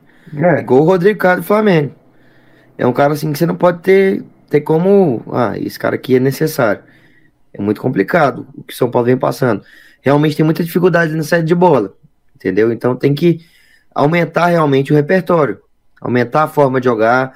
O São Paulo é um time que apresenta diversas vezes muita dificuldade na partida. Eu não acho um treinador, o Rogério Ceni, um treinador excepcional igual o Carlinhos. Que se o Rogério Ceni mostrar as bolas, o Carlinhos vai dentro. Não, não, não. Mas. Conversa é essa aí, moço? Não, eu tô sendo Você tá verdadeiro, doido? irmão. Aqui com a câmera, com o que de tiver, Deus. meu amigo. A gente, a gente tem que ser Ó, é os sincero. papos do maluco, velho. A gente tem que ser sincero. Você vai dentro, não vai, cara? Não vou nada, tá doido. Falar pra você, mas. Não, o Rogério Senna, que inclusive, meu amigo, ele foi pegar uma bola ali, eu mandei lá no, no grupo. Nossa. É, é igual andar de bicicleta. Não, Você nunca esquece. nossa, mas, mas caralho, Ele foi encaixar a bola, meu amigo. Meu Deus do céu. caralho, caralho. Lembrou os tempos de goleiro. Mas que o Rogério tá entre os 10 melhores treinadores de futebol mundial. Meu Deus. Não, Aí não, meu amigo. Você é. Aí não, meu amigo. Mas vamos falar agora. Marcelo Cabo fica onde nessa lista? Caralho, o cabo fica lá. Vamos continuar o E programa. o último. o cabo fica. Vamos falar aí de Flamengo e Atlético Paranaense. O a- Flamengo e Atlético Paranaense empatou 0x0, né? Mas tivemos polêmica de arbitragem de VAR e o, o árbitro e o VAR do jogo foram afastados. O que, que vocês têm pra falar desse jogo aí? Cara, assim, o, Flamengo fez uma, uma boa partida. Não, Flamengo-. Ah, foi uma puta da Não. partida do É, Flamengo. não, puta sim, da partida. foi. Muito boa a partida do Flamengo. Foi um time que atacou bastante, que tava ali. Só que é aquilo, né, cara? Perdeu muita chance. Mais uma vez, o Gabi gol de pênalti. Gabi, é, Gabi gol de pênalti. Ele trocou o nome dele no cartório. Nossa. Só faz gol de pênalti, perdeu diversos gols. Cara, Teve um lance dele lá, bizonho, nossa. de questão de direita ali. Bizonho, bizarro. Nossa. Cara, um cara como o Gabigol, assim, que tem. Que o quer, que cacife almeja a que ele tem. seleção, né? Que almeja seleção, o cacife que ele tem, entendeu? Que todo mundo fala dele. Não pode, cara. Não pode perder esse tanto de chance. Foi displicente por diversas vezes. Aquela bola que ele chutou na travessão não é só sorte, é displicência, porque o cara tem um gol inteiro na frente. A, a melhor bola de todas ali, entendeu? Uma bola muito boa pra ele, onde a bola recebe a bola assim de frente pro gol. Então, assim, muito displicente. Mas, cara, eu vou falar mais uma vez aqui. Que partida. Acho que o Tite tava lá é porque isso contribuiu. Que partida do Pedro, cara. Meu Deus do céu. Ele é craque, ele é craque. Tanto é que ele vem de Xerém. Dentro né? da área e fora da área. Ah, é. que- Dentro da área e fora da área. Ele vem de Xerém. Ele, A ele foi segunda bem. base do Flamengo. Xerém bem é a criado. segunda base do, do- Flamengo, né? Vamos deixar bem É. claro aí. Mas, assim, fora da área, ele teve um lance lá que ele matou a bola, assim, que ele saiu do zagueiro e tocou, não lembro pra quem, acho que foi até a jogada que cruzou e o Gabigol isolou a bola, assim. de Foi aquela de letra? Que ele tirou o cara de letra? Foi alguma coisa assim? Não. Eu Teve uma que ele tirou o cara de letra, que foi sacanagem. Ah, eu acho que foi também. Cara, ele tecnicamente, ele, assim, questão de força, cabeceio, ele é, ele, ele é muito bom em tudo, cara. Ele é muito bom, muito bom. Muito bom mesmo. Muito bom E- jogador. E eu já falei aqui, pra mim, tecnicamente, ele é melhor do que o Gabigol. Tecnicamente. Na minha opinião, ele é. Não, é, o, o Gabigol, é, eu acho o Gabigol muito bom. Mas não nível seleção, nível Europa, esses treinos. Futebol brasileiro ele é muito bom. Você vê que, e pra mim, o papel que o Gabigol tá fazendo, pra mim tá sendo mais como ponta, como meia ali.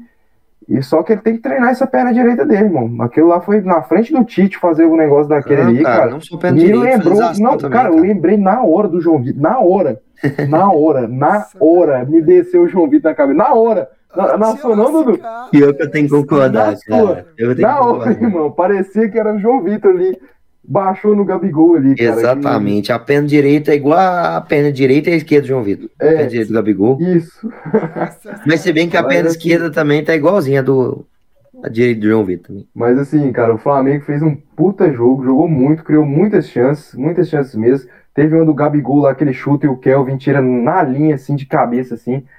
E, e, cara, e pelo lado do, do, do Atlético Paranaense, o que eu tenho pra falar é o seguinte, cara.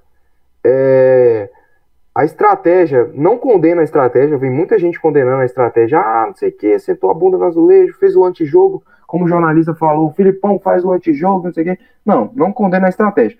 Poderia ter jogado fechado, mas o que eu condeno é como foi aplicada essa estratégia. Para mim, o Atlético Paranaense jogou defendendo, mas não defendeu bem, deu muitos espaços para o Flamengo fazer o gol, muitos espaços mesmo. E para mim, o pior, não teve mecanismo para sair, para contra-atacar, para tentar atacar o Flamengo. Foi um jogo de ataque contra defesa, de 20 e tantas finalizações do Flamengo contra 3, 4 do Atlético Paranaense. Isso aí já está muito errado. Eu já acho que o Filipão foi muito mal nessa.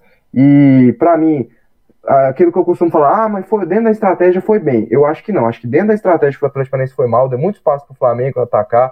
O Flamengo perdeu muitas chances. E, e outra aqui que eu queria falar, velho. Que eu acabei esquecendo aqui.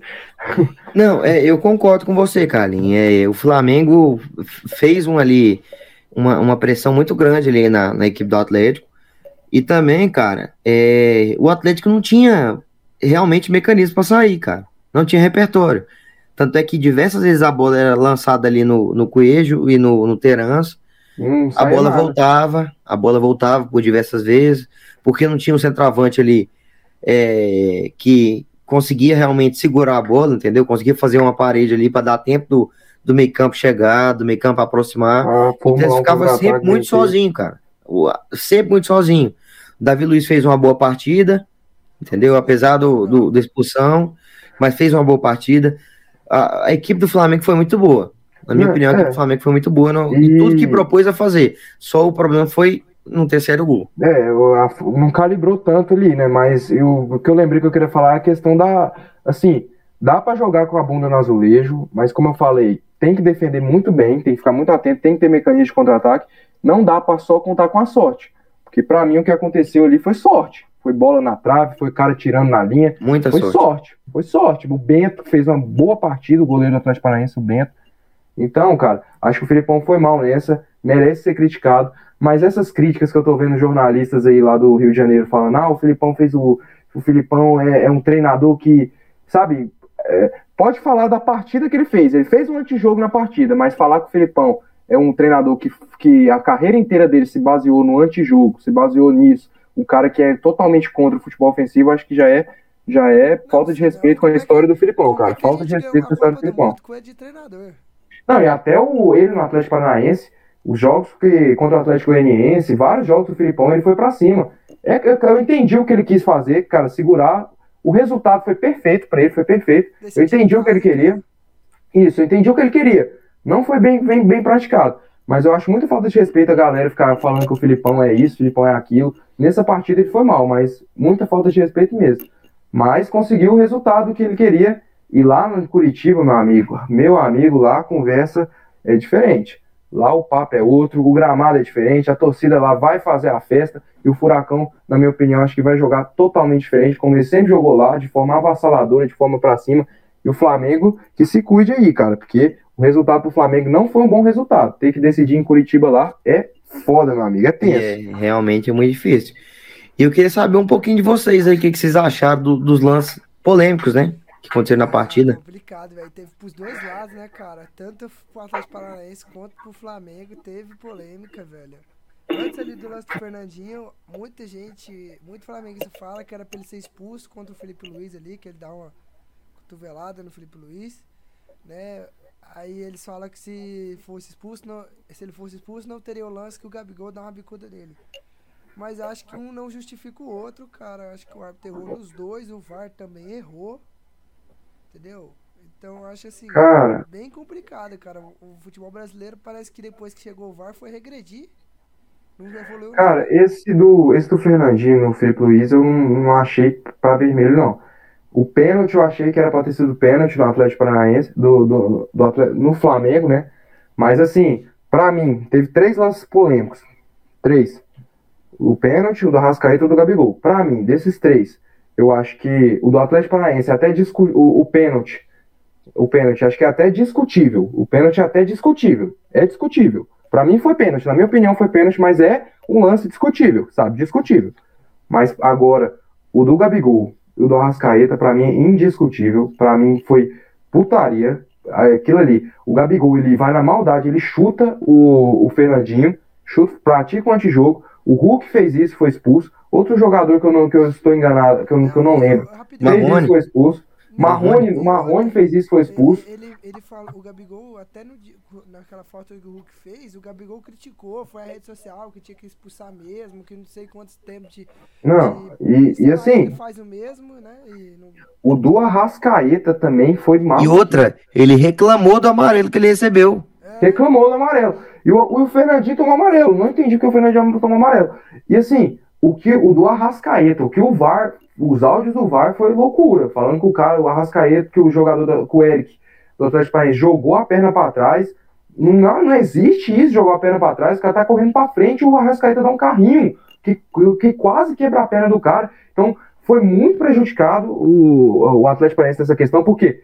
Porque o Gabigol e o Arrascaeta são jogadores muito importantes, e esse é um prejuízo enorme pro Flamengo na volta, enorme, enorme, enorme, um jogo sem o Arrascaeta, sem o Gabigol, então, e até na partida ali, cara, e eu acho que o jogo ia, ia mudar de cenário, principalmente a do Gabigol, que foi no primeiro tempo. Então, acho que o juiz errou, mereceu ser afastado. E eu acho o seguinte: eu não sei a opinião de vocês, eu acho que esses árbitros já passou da hora deles terem que dar entrevista, deles terem que justificar, por quê? Porque eles prejudicam o trabalho, prejudicam o trabalho, é, eles demitem treinadores, porque é, eles acabam com o trabalho de um time.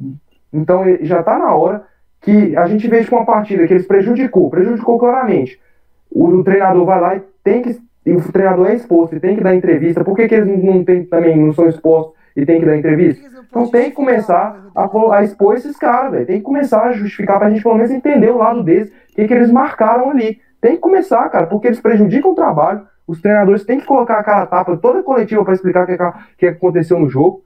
E assim, e eles estão lá de boa, estão lá de boa. Não dá entrevista, nada, não sei o quê. Tem que dar entrevista sim, tem que colocar todos os árbitros pós-partida para dar entrevista, independente se teve lance polêmico ou não. Tem que dar entrevista, cara. Essa é a minha opinião. Tem que explicar, né, a partida deles. Não, é, eu concordo, eu concordo. Tem que, tem que explicar, tem que dar, dar, dar o parecer da, da coisa, né? Mas é, é muito complicado, inclusive essa questão do VAR, né? Que muita gente, inclusive, fala que, que o VAR veio para atrapalhar bastante o futebol brasileiro. Porque, e olha que eu até entendo o que eles falam, porque assim, muitas vezes o, o, o VAR chama o juiz e o juiz muitas vezes troca de, de opinião sobre alguma coisa, sobre algum lance. Não foi o caso desse jogo exatamente. Mas muitas vezes a gente já viu acontecendo isso, entendeu? Ele já chega lá com a mentalidade totalmente diferente daquilo que, daquilo que ele viu ali dentro de campo. Entendeu? Quando ah, fala assim, ah, me chamou é porque tem alguma coisa realmente. É porque é motivo para expulsar. O que, que, que, vocês acham disso, cara? Vocês acham que realmente é, o VAR tem atrapalhado muito o futebol brasileiro ele veio mais para ajudar? Eu acho que. Acho que assim.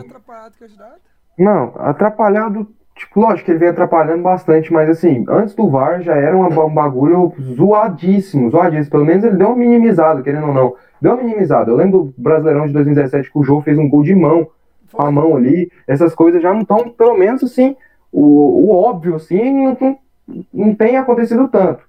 Mas assim, o VAR, obviamente que ele veio para ajudar, mas quem opera o VAR é o, é o, é o, é o que prejudica, são os árbitros que estão ali, que, que, que, controlam a ferramenta, que são bastante incompetentes ali.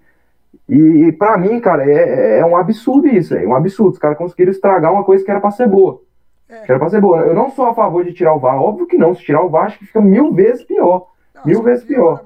Que já tá, né? pior mais que já tá, mas que tem que melhorar, tem, cara. Não, é. tá, tá, tá, absurdo. Vocês não sentem um pouquinho de desleixo, assim, dos juízes, dos não, árbitros, não? Cara, você vê hoje, você vê hoje lá, traçando a linha, tudo bem. Tava, tava impedido o gol do Fortaleza, tava impedido. O Silvio Romero estava com o pé à frente ali, mas eles traçaram a linha, como o Dudu falou aqui no off, como se fosse a cara da mãe desse, cara. Traçaram a linha como se fosse a bunda desse, saca? Então, velho, para mim é, é, é, muita incompetência, é muito desleixo, sabe? E eu vi, eu, eu, tô, eu tô esquecendo de um lance que, que saiu os áudios do VAR, que o, que o juiz vai lá e eles parecem que eles ficam tentando convencer o árbitro a mudar de decisão, sabe? Convencer. É. Parece que eles estão lá, tipo, como se fossem uns advogados, sabe? Advogado. Isso, tentando conven convencer o cara mesmo. E a decisão tava totalmente, na minha opinião, tava errada. Eu não lembro do lance. E convenceu o árbitro, o árbitro foi lá e, ó, fez o VAR e foi a favor desse. é loucura, complicado. É loucura. Complicadíssimo. Vai Não, é, é muito complicado, cara. E eu queria voltar um pouquinho também, só, só na, na, na partida que fez o Gabigol, cara. E vocês não estão sentindo um pouquinho do Gabigol intocável, não? Assim, ele fez uma partida muito ruim, assim, não muito ruim, porque ele apareceu bastante é, para chance de gol, movimentou bastante, cara, mas pecou bastante em questão da finalização. Será que ele não tá muito intocável no time do Flamengo? Não, a gente não vê ele saindo, cara. É, e, tem, e já tem sombras muito boas aí, né? Como o Vidal, como o Cebolinha, que pode entrar. Então. É, é o Vidal, ele não faz tanto aquilo, né? Aquela, aquela função. Mas, por exemplo, o Flamengo pode mudar um pouco taticamente e é, colocar o Cebolinha. Tipo, é. Pode mudar taticamente e botar o Marinho. Entendeu? Pois é. Mas assim, eu acho que o Gabigol, cara, por mais que ele tenha perdido esse tanto de gol, eu acho que ele, como você falou, ele apareceu bem, jogou muito bem. Contra o Havaí também ele jogou muito bem. Mas e perdeu muitos gols contra o Havaí. Eu, eu não sei se é o momento de tirar o Gabigol do time agora. Eu acho que ele tá bem. O problema é esse, esse tanto de gol que ele vem perdendo. Lances ali que. Até esse lance que ele chutou ali bizarramente, acho que era um lance que ele poderia ter passado a bola pro Pedro, sabe? Mas assim. É, que ele é intocável, eu, eu acho que é. Poderia ter sido substituído numa boa. Até o, o Dorival, acho que errou em substituir o Everton Ribeiro. Para mim, estava fazendo a parte das o Everton Ribeiro. Poderia ter substituído até o Gabigol, na minha opinião. Tirada do Thiago Maia, sei lá. Mas acho que tá intocável. Mas eu acho que ele tá, tá, faz, tá jogando bem. Não acho que ele tá jogando mal, não. É, vamos ver como é que vai ser aí. Agora vamos falar de Série B, meus queridos. Vamos pra Série B, né? Vamos Vamos lá. falar de Grêmio, meus queridos. Grêmio não tá conseguindo ganhar fora de casa, Carlinho do céu. Você, como bom gremista de coração, tricolor gaúcho, o que você tem pra falar do Grêmio, cara, que empatou contra a Chapecoense aí, né? Fora de casa, na abertura da rodada, acabou empatando. Mais um jogo que não ganha fora de casa, mais aí. Olha, tava pegando aqui, empatou contra o, a Chapecoense, empatou contra o Brusque, empatou contra o Bahia, empatou contra o CSA, empatou contra o Sport, empatou contra o Vasco empatou contra o Vila, cara. Todos os jogos fora de casa, empate, cara. Né? E primeiro, antes de eu começar a falar, né? É, tire as crianças da sala. Família do João Vitor, pula essa parte agora, clica lá no botãozinho de 15 segundos pra frente lá. João Vitor, vai tomar no meio do seu cu. Grêmio, Grêmio é o caralho, gremista é minha, minha, minha pomba. Não. Não, vai tomar no seu rabo. Tricolor gaúcho é o caralho. Vamos lá. Muito Voltando bom, aqui. muito bom. Vou, voltando aqui. Família do João Vitor, agora que voltou aqui. É isso, pode voltar aí a escutar a gente normalmente. Mas vamos lá. Cara, é, eu acho que o Grêmio ganhou só do Operário fora de casa, né? Cara, deixa eu Assim. pra você aqui. Assim, dentro de casa, o Grêmio tá muito bem, tá jogando bem, tá envolvendo seus adversários, É, empate, só do Operário. casa. tá envolvendo seus adversários, mas fora de casa vem deixando muito a desejar, vem fazendo partidas muito ruins. Contra o Chapecoense não estava fazendo uma partida ruim, estava fazendo uma partida até boa. O Ferreira aparecendo bem ali, o Ferreira já machucou de novo, vai ficar um mês fora. O Ferreira é, é já é outro cara assim que os gremistas já podem falar que não dá para contar, é um cara muito importante, mas já machucou de novo. E assim, tava fazendo uma partida boa, é, até a expulsão do Bitelo. O Bitelo fez uma expulsão, não sei se vocês viram, chutou a cara do cara, uma expulsão, tipo assim, desnecessária, que, que comprometeu bastante o Grêmio. Não, é, e é um cara que é muito importante pro time do Grêmio, Bitelo, um cara que joga muito bem, um volante que pisa na área, aparece bem, tem qualidade, e acabou prejudicando o Grêmio. O Roger Machado errou muito, errou muito, acabou tirando o Campaz ali, não era para ter tirado o Campaz. E, e a questão fora de casa, velho, se o Grêmio quer, tem, tem que ver o que o Grêmio quer. Se o Grêmio quer subir, se o Grêmio quer subir, ele tá bem, porque tá pontuando fora de casa, tá pontuando. E tá ganhando em casa. Mas tá, chega, tá com 37 pontos. Tá beleza, 7 pontos ali do quinto colocado, que é o esporte. Tá uma gordura boa. Tá uma gordurinha boa, beleza, mas cara. Vai jogar em casa, vai ganhar, pode ganhar, vai pra 40. Mas não dá pra ficar só no empate fora. Não, é, é assim, é o que eu vou falar agora, cara. Assim, tem que ver o que, que o Grêmio quer. Se o Grêmio quer subir, subir, com tranquilidade até, tá até sub, vai, acho que vai até subir com tranquilidade se continuar nessa levada. Mas se o Grêmio quer subir, beleza, tá pontuando fora de casa, tá conseguindo empatar, e dentro de casa tá fazendo papel de papel, tá fazendo seu papel, tá ganhando dentro de casa, não anda perdendo jogos, acho que o Grêmio perdeu só dois jogos. Bom, mas se o Grêmio quer brigar pelo título, como a torcida tá, tá, tá toda vez que ganha dentro de casa, a torcida cria expectativa de caralho, vamos, vamos tentar alcançar o Cruzeiro, vamos tentar chegar no Cruzeiro. E a gente chega fora de casa, murcha a torcida toda. Aí é complicado. Se o Grêmio quiser brigar pelo título, não dá pra levar desse jeito, cara. Ficar empatando jogo fora de casa, jogo contra a equipe que vai brigar pelo rebaixamento, como a Chapecoense, é muito difícil, muito difícil mesmo. O Grêmio continuar nessa levada aí, velho. É, e o Grêmio que, assim, eu acho que o Roger Machado é um, eu, eu acho ele um bom treinador, é um cara que, que inclusive até da- das coletivas dele eu gostava bastante, porque ele é um cara que explica taticamente como funciona a equipe, ele explica isso, aquilo, não é, não é aquele jeito boleirão, não sei se você entende, por uma forma que era o Renato, entendeu? Como a forma que é o Abel Braga, entendeu? Então é um Filipão cara também. que é, é um cara que realmente pensa o futebol e tenta explicar um pouco mais, transmite pra gente.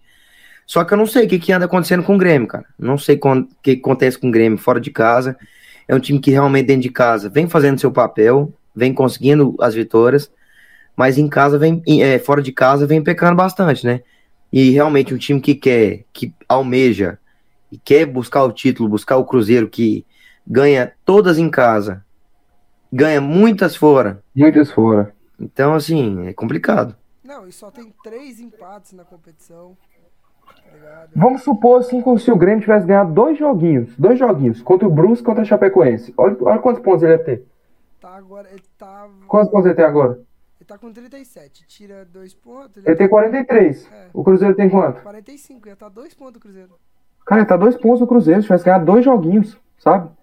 Dois joguinhos fora de casa. E aí jogos, jogos assim, é, na teoria, Fácil. era jogos, é, tranquilo, sabe? Inclusive Por contra o mais que- Vila, é. aqui, né?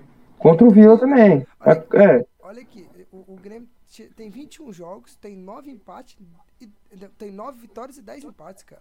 10 empates, velho. Duas derrotas. O É time que o- menos perdeu no, no brasileiro. Mas é o que mais empatou, não? É, Tem alguém aí, é o tem alguém aí com. Não. Com empate, ele é o que mais empatou, cara. Não, Tá tem mais que o. Vila do Igor, Não, ano passado.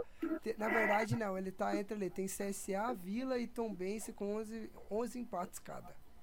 Cacete, velho. Empate é uma coisa que, que, é, que é foda, mano. Que Você é ganha foda. um ponto, cara, mas você perde dois, cara. É foda, é complicado.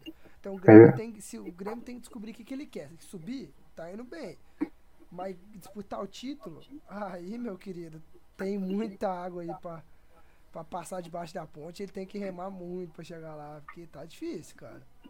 Empatando fora de casa tá difícil. Vamos continuar com a Série B também, Carlinhos? Bora. Vamos falar agora do Sport, meu querido, do Sport ali, ó. O que a gente pode esperar do trabalho do Claudinei Oliveira, que já ganhou ali a primeira contra o Guarani dentro de casa, tomou um golzinho no finalzinho, mas conseguiu a vitória, né, Carlinhos? O que, que a gente o que, que pode esperar, né?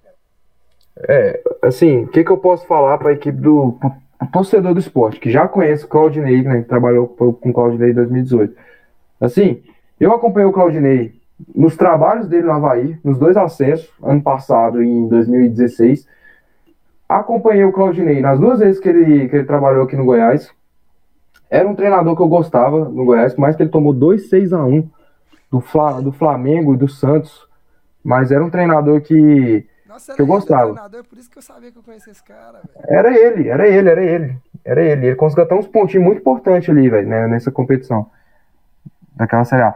Mas assim, é um cara que. O que, que o torcedor do esporte pode esperar? Futebol bonito, esquece. Esquece, esquece, esquece. Não, eu acho que eles já estão até cientes.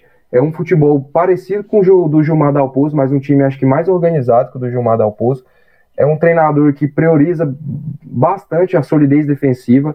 É um treinador que, que os times dele são equilibrados, são bem, bem postados defensivamente e eficientes lá na frente. Até essa partida contra o Guarani, o Sport já mostrou isso. Fez o gol ali no começo do jogo. Uma boa jogada ali do, do Juba, do, Sander, do Sander e, do, e o gol do Denner. Um belo gol, inclusive, no começo do jogo. Mas o Sport o que, que fez? Já baixou as linhas. É um treinador que não tem vergonha de baixar as linhas. Baixou as linhas, deixou o Guarani com a bola, o Guarani tocando, tocando, cruzando errado. E, e o jogo foi, foi praticamente isso. No segundo tempo ele, ele mexeu bem, colocou o Giovani. O Giovani já, já era um meia que estava faltando ali nesse time do esporte. Já deu dois passes ali, um, um gerou o pênalti e, e o esporte acabou fazendo 2 a 0 O que, que a gente pode falar do, treina, do Claudinei? É um treinador resultadista. Eu acho que foi uma boa aquisição para o esporte, porque agora o esporte precisa de resultado, precisa é, para tentar recuperar o, o que aconteceu, né? Eu acho que ele já chegou bem ali perto do G4, não?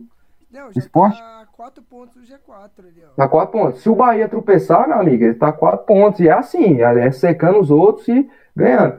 Pode melhorar também fora de casa. Ganhar uns pontinhos. Agora é a hora do esporte arrancar também fora de casa, vencer uns joguinhos aí fora de casa. O Claudinei, ele é muito bom para arrancar. Nos dois acessos que ele subiu o Havaí, ele foi duas arrancadas que ele conseguiu com o Havaí, lá em 2016 e em 2021.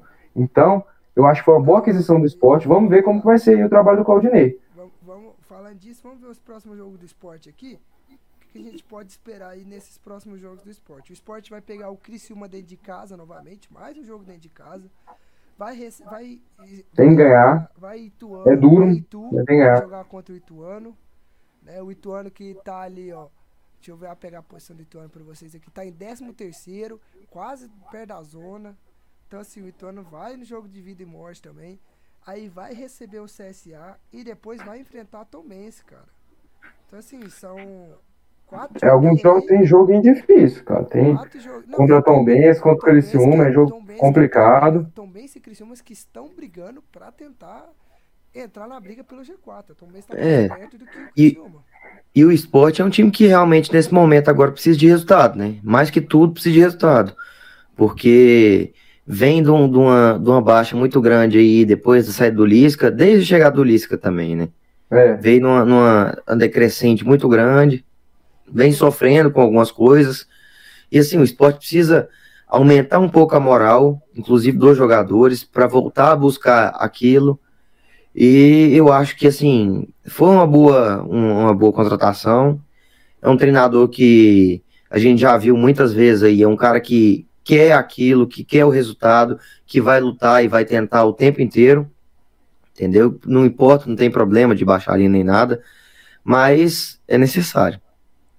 é, e tivemos um lancezinho polêmico ali, né? Não sei se vocês viram, né? Que era o gol de empate do Guarani. Vocês viram? Não, acabei que. Não, acabei não vendo, não. Cara, o cara falou que o, o- o- o Guarani foi roubado. Eu achei que o cara ia ter, ia- eu tinha visto a porra do lance, mas foi realmente um lance polêmico. Não, eu só vi, eu só vi o tweet, eu mesmo. só vi o tweet lá que, que o Guarani lançou, não. É, mas eu acho que foi prejudicado mesmo. O lance ali que eu, eu particularmente não vi porra nenhuma. Mas assim, fala igual o João Vitor, foda-se, né? Foda-se, acontece toda vez, né? Foda-se. É, foda-se. Mas, cara, mas assim, o esporte tem que, se quer subir, prestar, pensar pra poder continuar e voltar à Série A ano que vem, né? Exatamente. Vamos agora falar de outro time aí que meteu 4 hoje? Falar do Uh, rapaz. Aí, Rapaz. Fica a pergunta. O Vasco tem que ir atrás de outro treinador ou deve efetivar o interesse no Emílio Faro? Lembrando que a torcida do Vasco estava cantando o nome do Emílio hoje em São Januário após o fim do primeiro tempo. Assim, na minha opinião, na minha opinião, sim. Igual o Goiás fez com o Glauber Ramos ano passado, mas o Goiás fez na reta final da Série B, mas foi muito importante tirar o cabo do time para vir o Glauber Ramos. Pode parecer pers- perseguição com o cabo, mas eu acho que se ele tivesse lá, Não é, a não, coisa eu- ia- Não, é, Família Sacada Podcast, não é perseguição, tá? Eu acho que se o cabo tivesse ali, meu amigo, as coisas iam, iam complicar bastante pro nosso lado ali. Mas enfim, é. Vou falar, galera. Eu e o Dudu, a gente não tem essa perseguição, tá? Eu também não tenho, não. Eu estou falando apenas citando Não aqui tem, que o Goiás Carlinhos, não colocou o interino e deu certo. E eu acho que é o momento do Vasco parar de procurar o treinador, olhar mais pro, pro, pro seu quintal ali mesmo. O Emílio, os três jogos do Vasco que o Vasco jogou bem na temporada, contra o CRB, contra o Cruzeiro e contra o, o Náutico, foi sob o comando do Emílio. Então é um cara que, que recuperou a solidez defensiva do Zé Ricardo e parece que melhorou a, o, o time do Vasco lá na frente. Lá na frente, que era o problema do, do Maurício, que ele cagou a solidez defensiva. O Vasco, antes da chegada do Maurício, da- tinha tomado cinco gols em 14 rodadas, se eu não me engano. Uma, uma, uma, uma, solidez defensiva bastante significativa. E, e eu acho que o Vasco deve efetivar o Emílio, parar de procurar Guto, não sei quem, não sei quem. Olha pra casa, a torcida já é um, é um cara que a torcida gosta, como o João Vitor falou, cantou o nome dele e vem mostrando futebol. Nas três vezes que assumiu a frente do Vasco, foi as três melhores partidas do Vasco na Série B. E pra mim, tem que efetivar. Hoje o jogo, o Vasco já jogou muito bem. Já teve alguns. Deu, deu, alguns, é, deu alguns espaços ali pro, pro CRB. O Anselmo Ramon acabou o perdendo. empate, né? É. Só que aí anularam o Isso, gol. anularam o gol. Deu uns espaços ali. O Anselmo Ramon teve boas chances. Eu acho que se fosse outro centroavante ali, tipo, um cara mais matador, tipo o Gabigol, teria empatado o jogo. Mas assim, eu acho que. Tem as Eu acho que. Não, tô brincando aí. Amor de Podcast Deus. arrumou dois, dois desafetos. Gabigol e. Marcelo Cabo. Gabigol e Marcelo Cabo. Já é dois problemas pra gente. Mas eu acho que foi Você, muito bem. eu- acho Eu, que eu tô, eu tô no meio do Gabigol aí. É, Marcelo aí. Cabo não, Marcelo Você Cabo também é tá no meio do. Gabigol. Você também tá no meio do Gabigol. Marcelo Cabo, fechamento, não vou, não, não, deixa eu Vamos evitar. Eu não tenho advogado nesses. No, no dia que eu tiver dinheiro pra contratar um advogado, eu, eu vou. Qualquer né? coisa, nós enfim. junta com o Vitinho aí, o amigo nosso aí que é advogado. É mesmo. Já ajuda com o Vitinho ali. Eu E é não, isso. Mas, mas o Vasco, cara, foi muito bem. Olho, olho nele. Ó, olho nele, olho nele. Andrei Santos. Que volante esse do Vasco, apenas de Jogou 18 muito, anos, moleque de muita personalidade. Não jogou muito só hoje, como vem fazendo uma, uma Série B muito boa. Fez o terceiro gol, fez o primeiro gol de cabeça. E outro cara, o Yuri Lara, jogou muito e vem jogando muito. O Pitbull do Vasco Não, roubou. do- os- teve dois gols que ele roubou a bola. Dois gols que ele roubou a bola, Teve o Yuri outro- Lara. Teve outro, outro moleque também que estreou, que fez o quarto gol do Vasco. O Egnaldo, não, este- não foi estreia dele, não. Ele já vem entrando já, o, o, o Egnaldo. Mas é um menino de Mas 17 é um anos, que muito bom também. também. Isso, a torcida do Vasco vem gostando bastante, vem pedindo bastante pra ele entrar. Ele entrou hoje, fez o gol dele, acho que foi o primeiro gol dele com a camisa do Vasco, não sei. E finalmente o Raniel, né, cara? O Raniel fez a melhor partida dele com a camisa do Vasco, buscou o jogo, deu opção, não só pelo gol, mas buscou o jogo, deu opção, é, não errou passes bobos.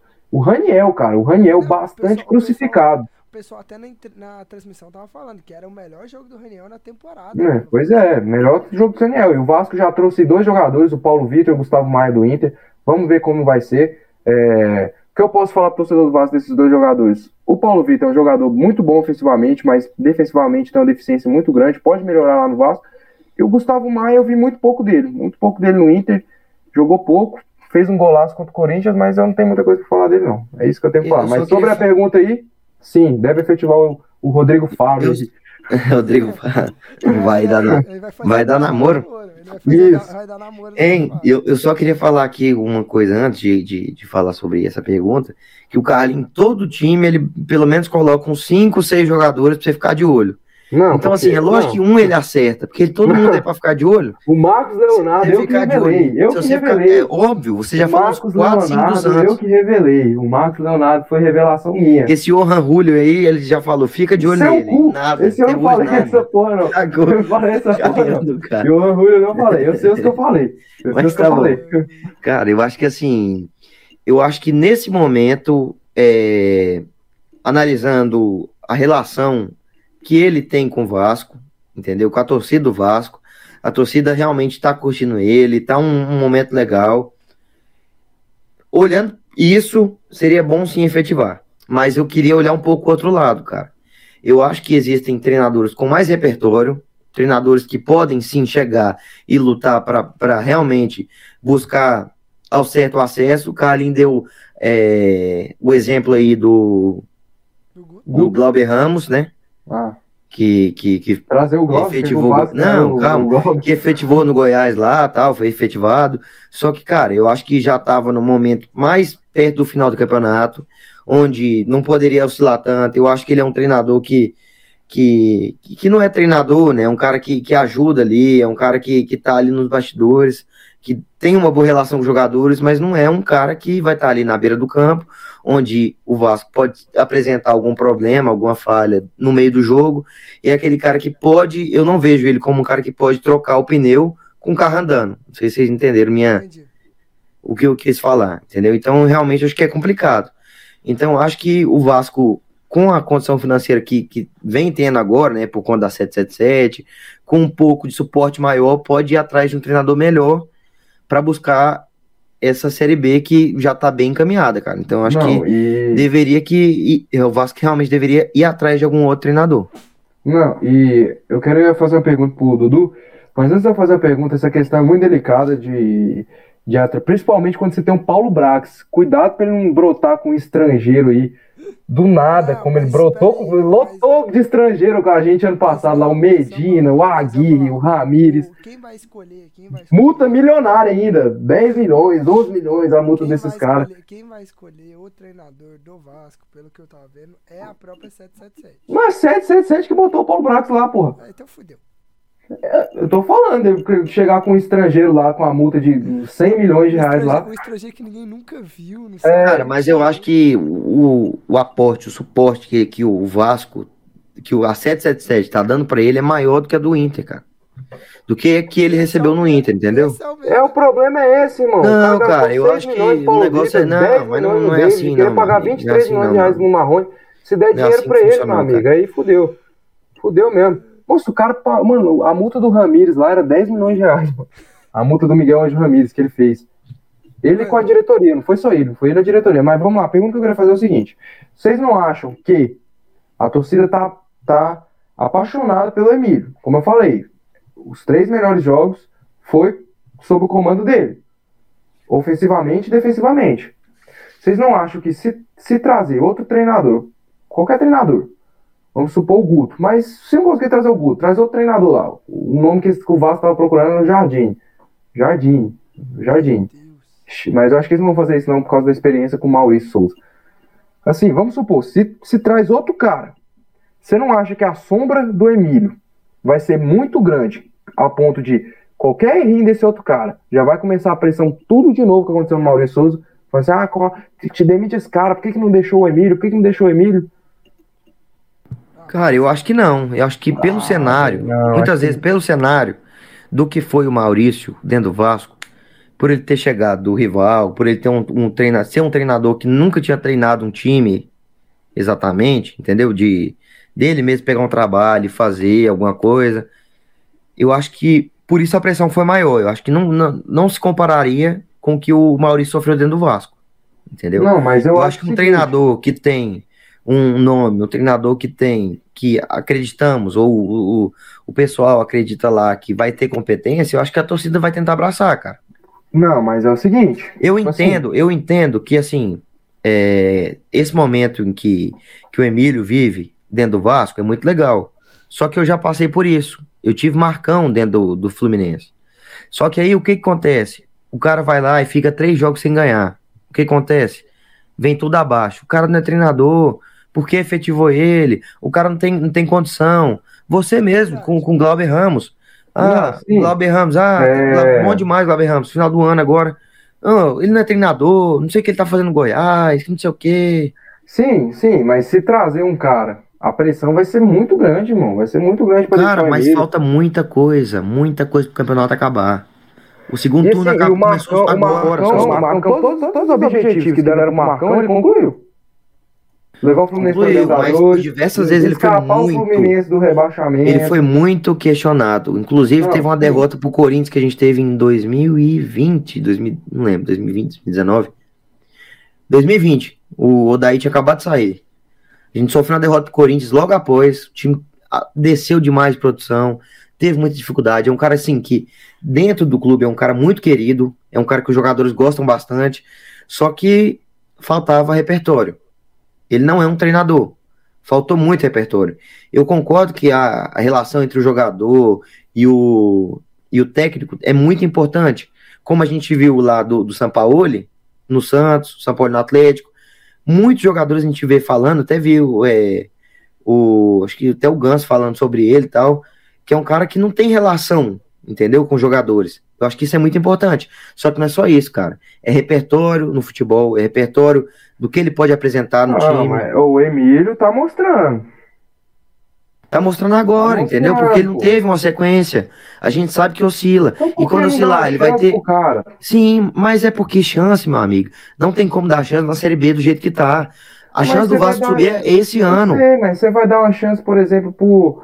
Vamos supor, pro Guto, que fez um futebol feio pra caramba lá no Bahia. Aí, aí chega Mas mostrou um bom é futebol no Ceará. Mostrou um bom futebol não, no Ceará. Sim, sim, é um nome hypado. Aí ele vai lá, chega no Vasco, começa a dar errado também. Aí complicado, velho. Ah, mas qual é, que é a maior futebol, você tem que apostar. Beleza, mas tanto no Emílio Fábio. Beleza, beleza, mas se você, você, Carlinhos, você tem 100 fichas para dar. Quantas fichas você colocaria no Guto e quantas você colocaria no ah, Emílio? Nesse momento eu colocaria mais ficha no Emílio que no Guto, velho. Ah, acho que não, cara. Colocaria mais. Não. Pelo Acho momento que, que, a torcida a torcida abraçou, é um cara que que os melhores jogos do Vasco da Série B foi com ele, então eu apostaria com ele, apostaria. Eu acho que não, eu acho que a, tipo assim, falta a chance de dar errado, a chance de dar errado, acho que é menor do que trazer outro cara. E a gente tá, a gente tá tratando do Guto, do Guto, e se o Vasco não consegue fechar com o Guto? Aí tem que buscar outro cara. Sei não, lá, busca... eu, eu, tô, eu tô colocando opções assim, que cabem dentro do Vasco, que para mim são as melhores. Se for para trazer um, sei lá, um, um João Vitor para treinar, um Marcelo Cá para treinar o Vasco. Não consegue. Então. Aí, comprei tá briga também, Carlinhos, nós. Comprou briga. A gente, tá, a gente tá tratando aqui do Guto, mas vamos lá, vamos supor que o Guto não, não, não vem. Qual, qual que é as outras opções? Dado Cavalcante. Não, dado. Igor Magalhães. Igor dá. Igor é melhor que o Emílio Faro. A briga é boa, viu? Não, a briga é pô. boa. Vamos lá, pô. Eu prefiro o Igor. Eu prefiro o Igor. Ser realista aqui, verdadeiro. É que, É. é que o, Igor, o Igor teve mais tempo de trabalho, então a gente pode ver um trabalho mais concreto do Igor. Comparado. Exatamente. Exatamente. Eu botei, eu botei, eu botei essa questão. O Igor, o Igor já Eu sei. pegou mais divergências na carreira dele. Não, do eu que- sei, eu, eu não tô comparando os dois. Eu botei essa questão foi pra, pra tentar comprometer ele mesmo, falando que o Igor Magalhães seria uma, uma ótima pro Vasco, mas acabou que ele não caiu nessa. É, Seria uma ótima pro Vasco, o Igor Magalhães? Não, acho que não, cara. Acho que não. Acho que tudo depende do ambiente também. O pessoal vai falar a mesma coisa do Maurício. Ah, teve um trabalho ruim no Vila, não sei o quê. Vai encher o saco, entendeu? Tem que ser um cara que tenha renome, que tenha um pouco de. Esqueci, me fugiu a palavra aqui, mas um pouco de maior aceitação da- dos torcedores, entendeu? Porque ficar Eu vi- na pressão igual ficou o Maurício não dá. Mas aí Eu vi um nome ventilado. a eu vi um a nome- maior, a maior aprovação da torcida é o Emílio Faro. Ó, eu vi um nome ventilado ali de Odair Helman. De longe, assim, bem de longe. Não tem negociação, não tem nada, mas bem de longe mesmo. Eu acho. Que, É ó, boa. Eu acho que Mas boa. eu acho, o Odair ir pro Vasco é muita burrice do Odair, muito mesmo. É, é gestão de carreira amadora. Porque ele tem mercado em muito time aí, cara. Muito time. Até, até, até a torcida do, do Inter ainda gosta dele. Não, e outra coisa, ele pode sofrer bastante, né, cara? Pode É, sofrer pode, bastante. se ele, se ele não, não subir com o Vasco, cara, pra carreira dele ia ser péssimo, é, horrível. é péssimo, péssimo, péssimo. E ele tem mercado em time melhor que o Vasco. Mesma coisa mercado. que, sei lá, Eu acho que até se o Fluminense Voivoda- der errado no Voivoda. Fluminense, demite o Diniz. Eu acho que o nome do Odair ia ser bastante forte. É, ia ser forte, né? é. E é bastante. Por exemplo, o, o Fortaleza demite o Voivoda. Se pegar, sei lá, o Odaí, cara, já é uma péssima pro Odaí também, cara. Que ele vai ele é entrou dentro do buraco, irmão. entrou no buraco. É aquilo, Entendeu? o é treinador também tem que ter gestão de carreira. Tem que ter gestão de Tem carreira. gestão de carreira. O Diniz ir pro Vasco ano passado Foi péssimo. Horrível, Foi horrível. péssimo. Sorte que o Mário Bittencourt é amigo dele, porque time nenhum tava ventilando o Diniz. Time nenhum. Sorte que o Mário Bittencourt era amigo dele. Via, tinha Gostava dele, já tinha Isso, já gostava torcedor dele. Fluminense que gostava dele, porque Muitos, falava, ah, se tivesse umas pe... isso, se tivesse peça melhor.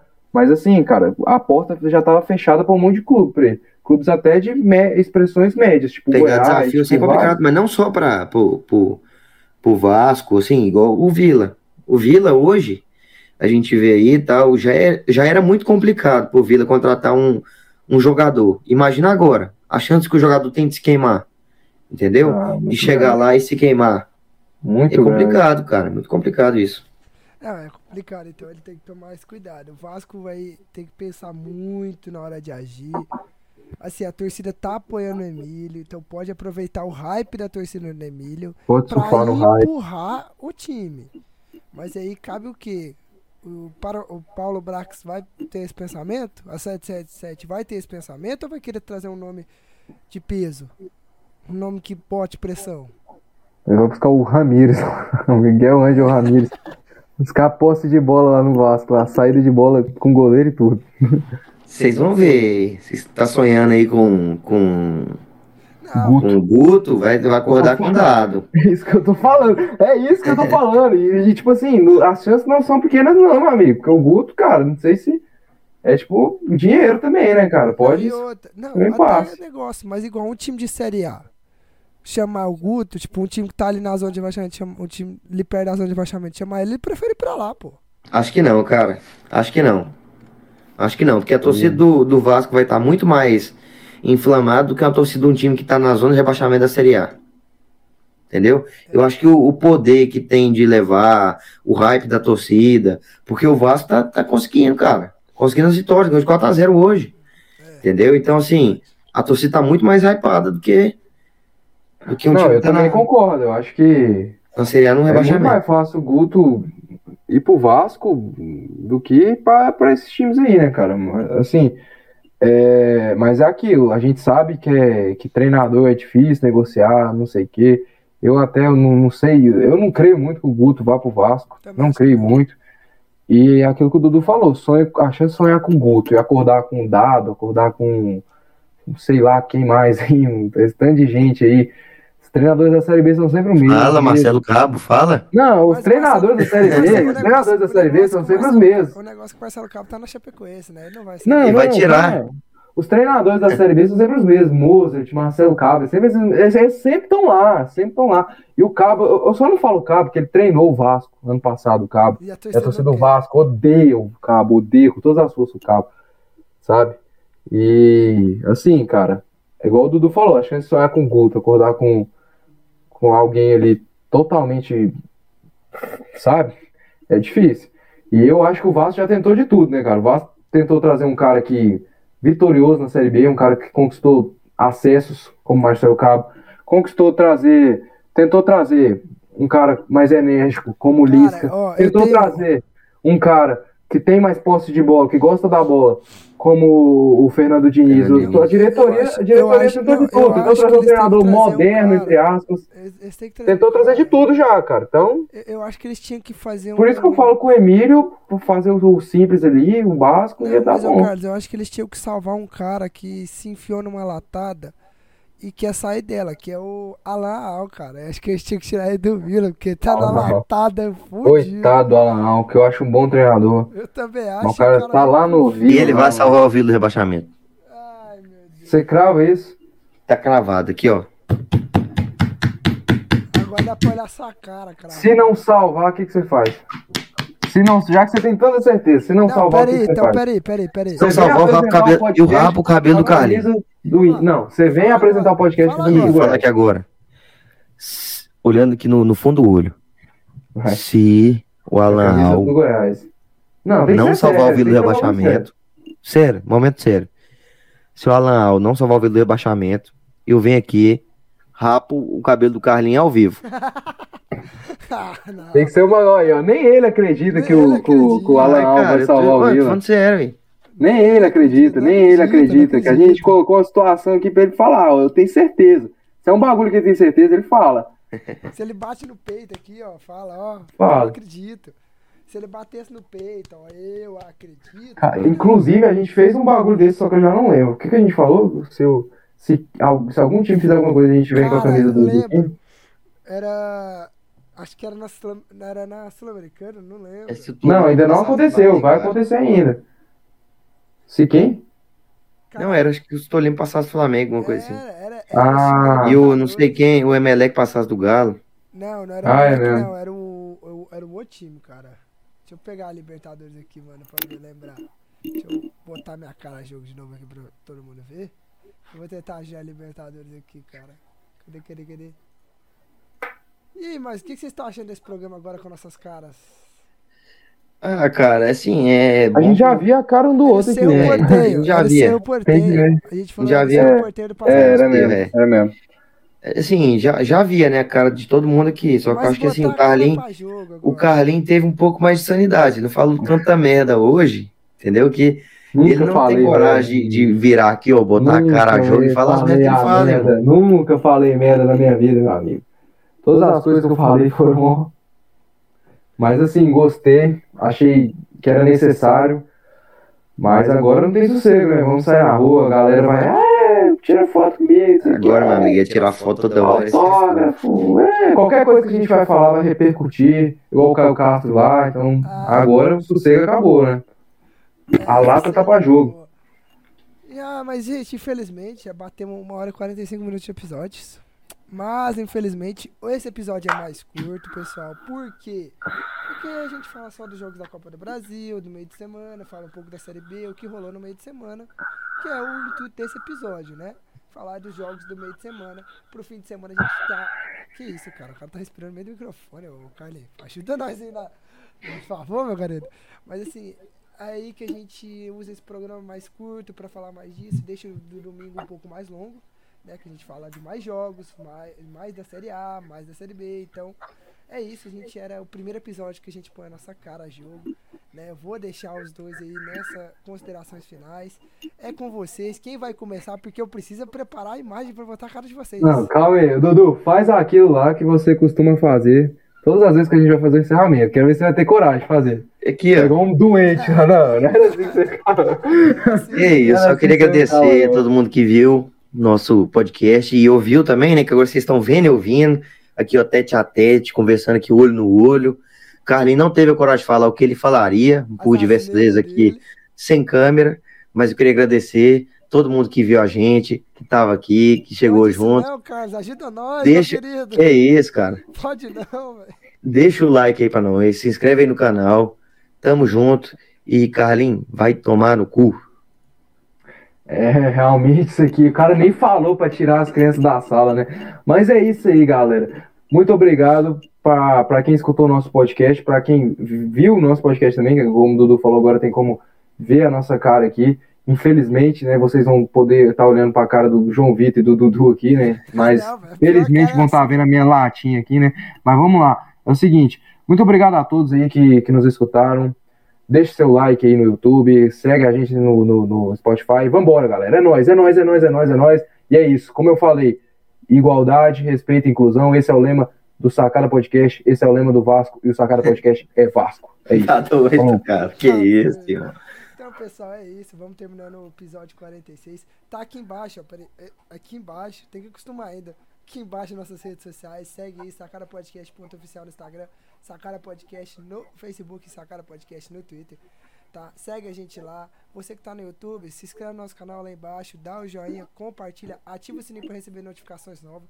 Você que tá no Spotify, vai na nossa página, segue lá, também ativa o sininho para você receber toda vez que a gente lança o episódio toda semanal. Agora são dois episódios por semana, um no domingo ou na segunda, é, um na segunda ou terça e um na sexta-feira, sempre aí, sem falta. Então acompanha a gente lá, vai ali, ajuda nós, compartilha, porque a gente tá botando nossa cara a jogo agora, porque o podcast tá crescendo, tá evoluindo. Então a gente tá muito feliz. Muito obrigado e até o próximo episódio, pessoal. Valeu!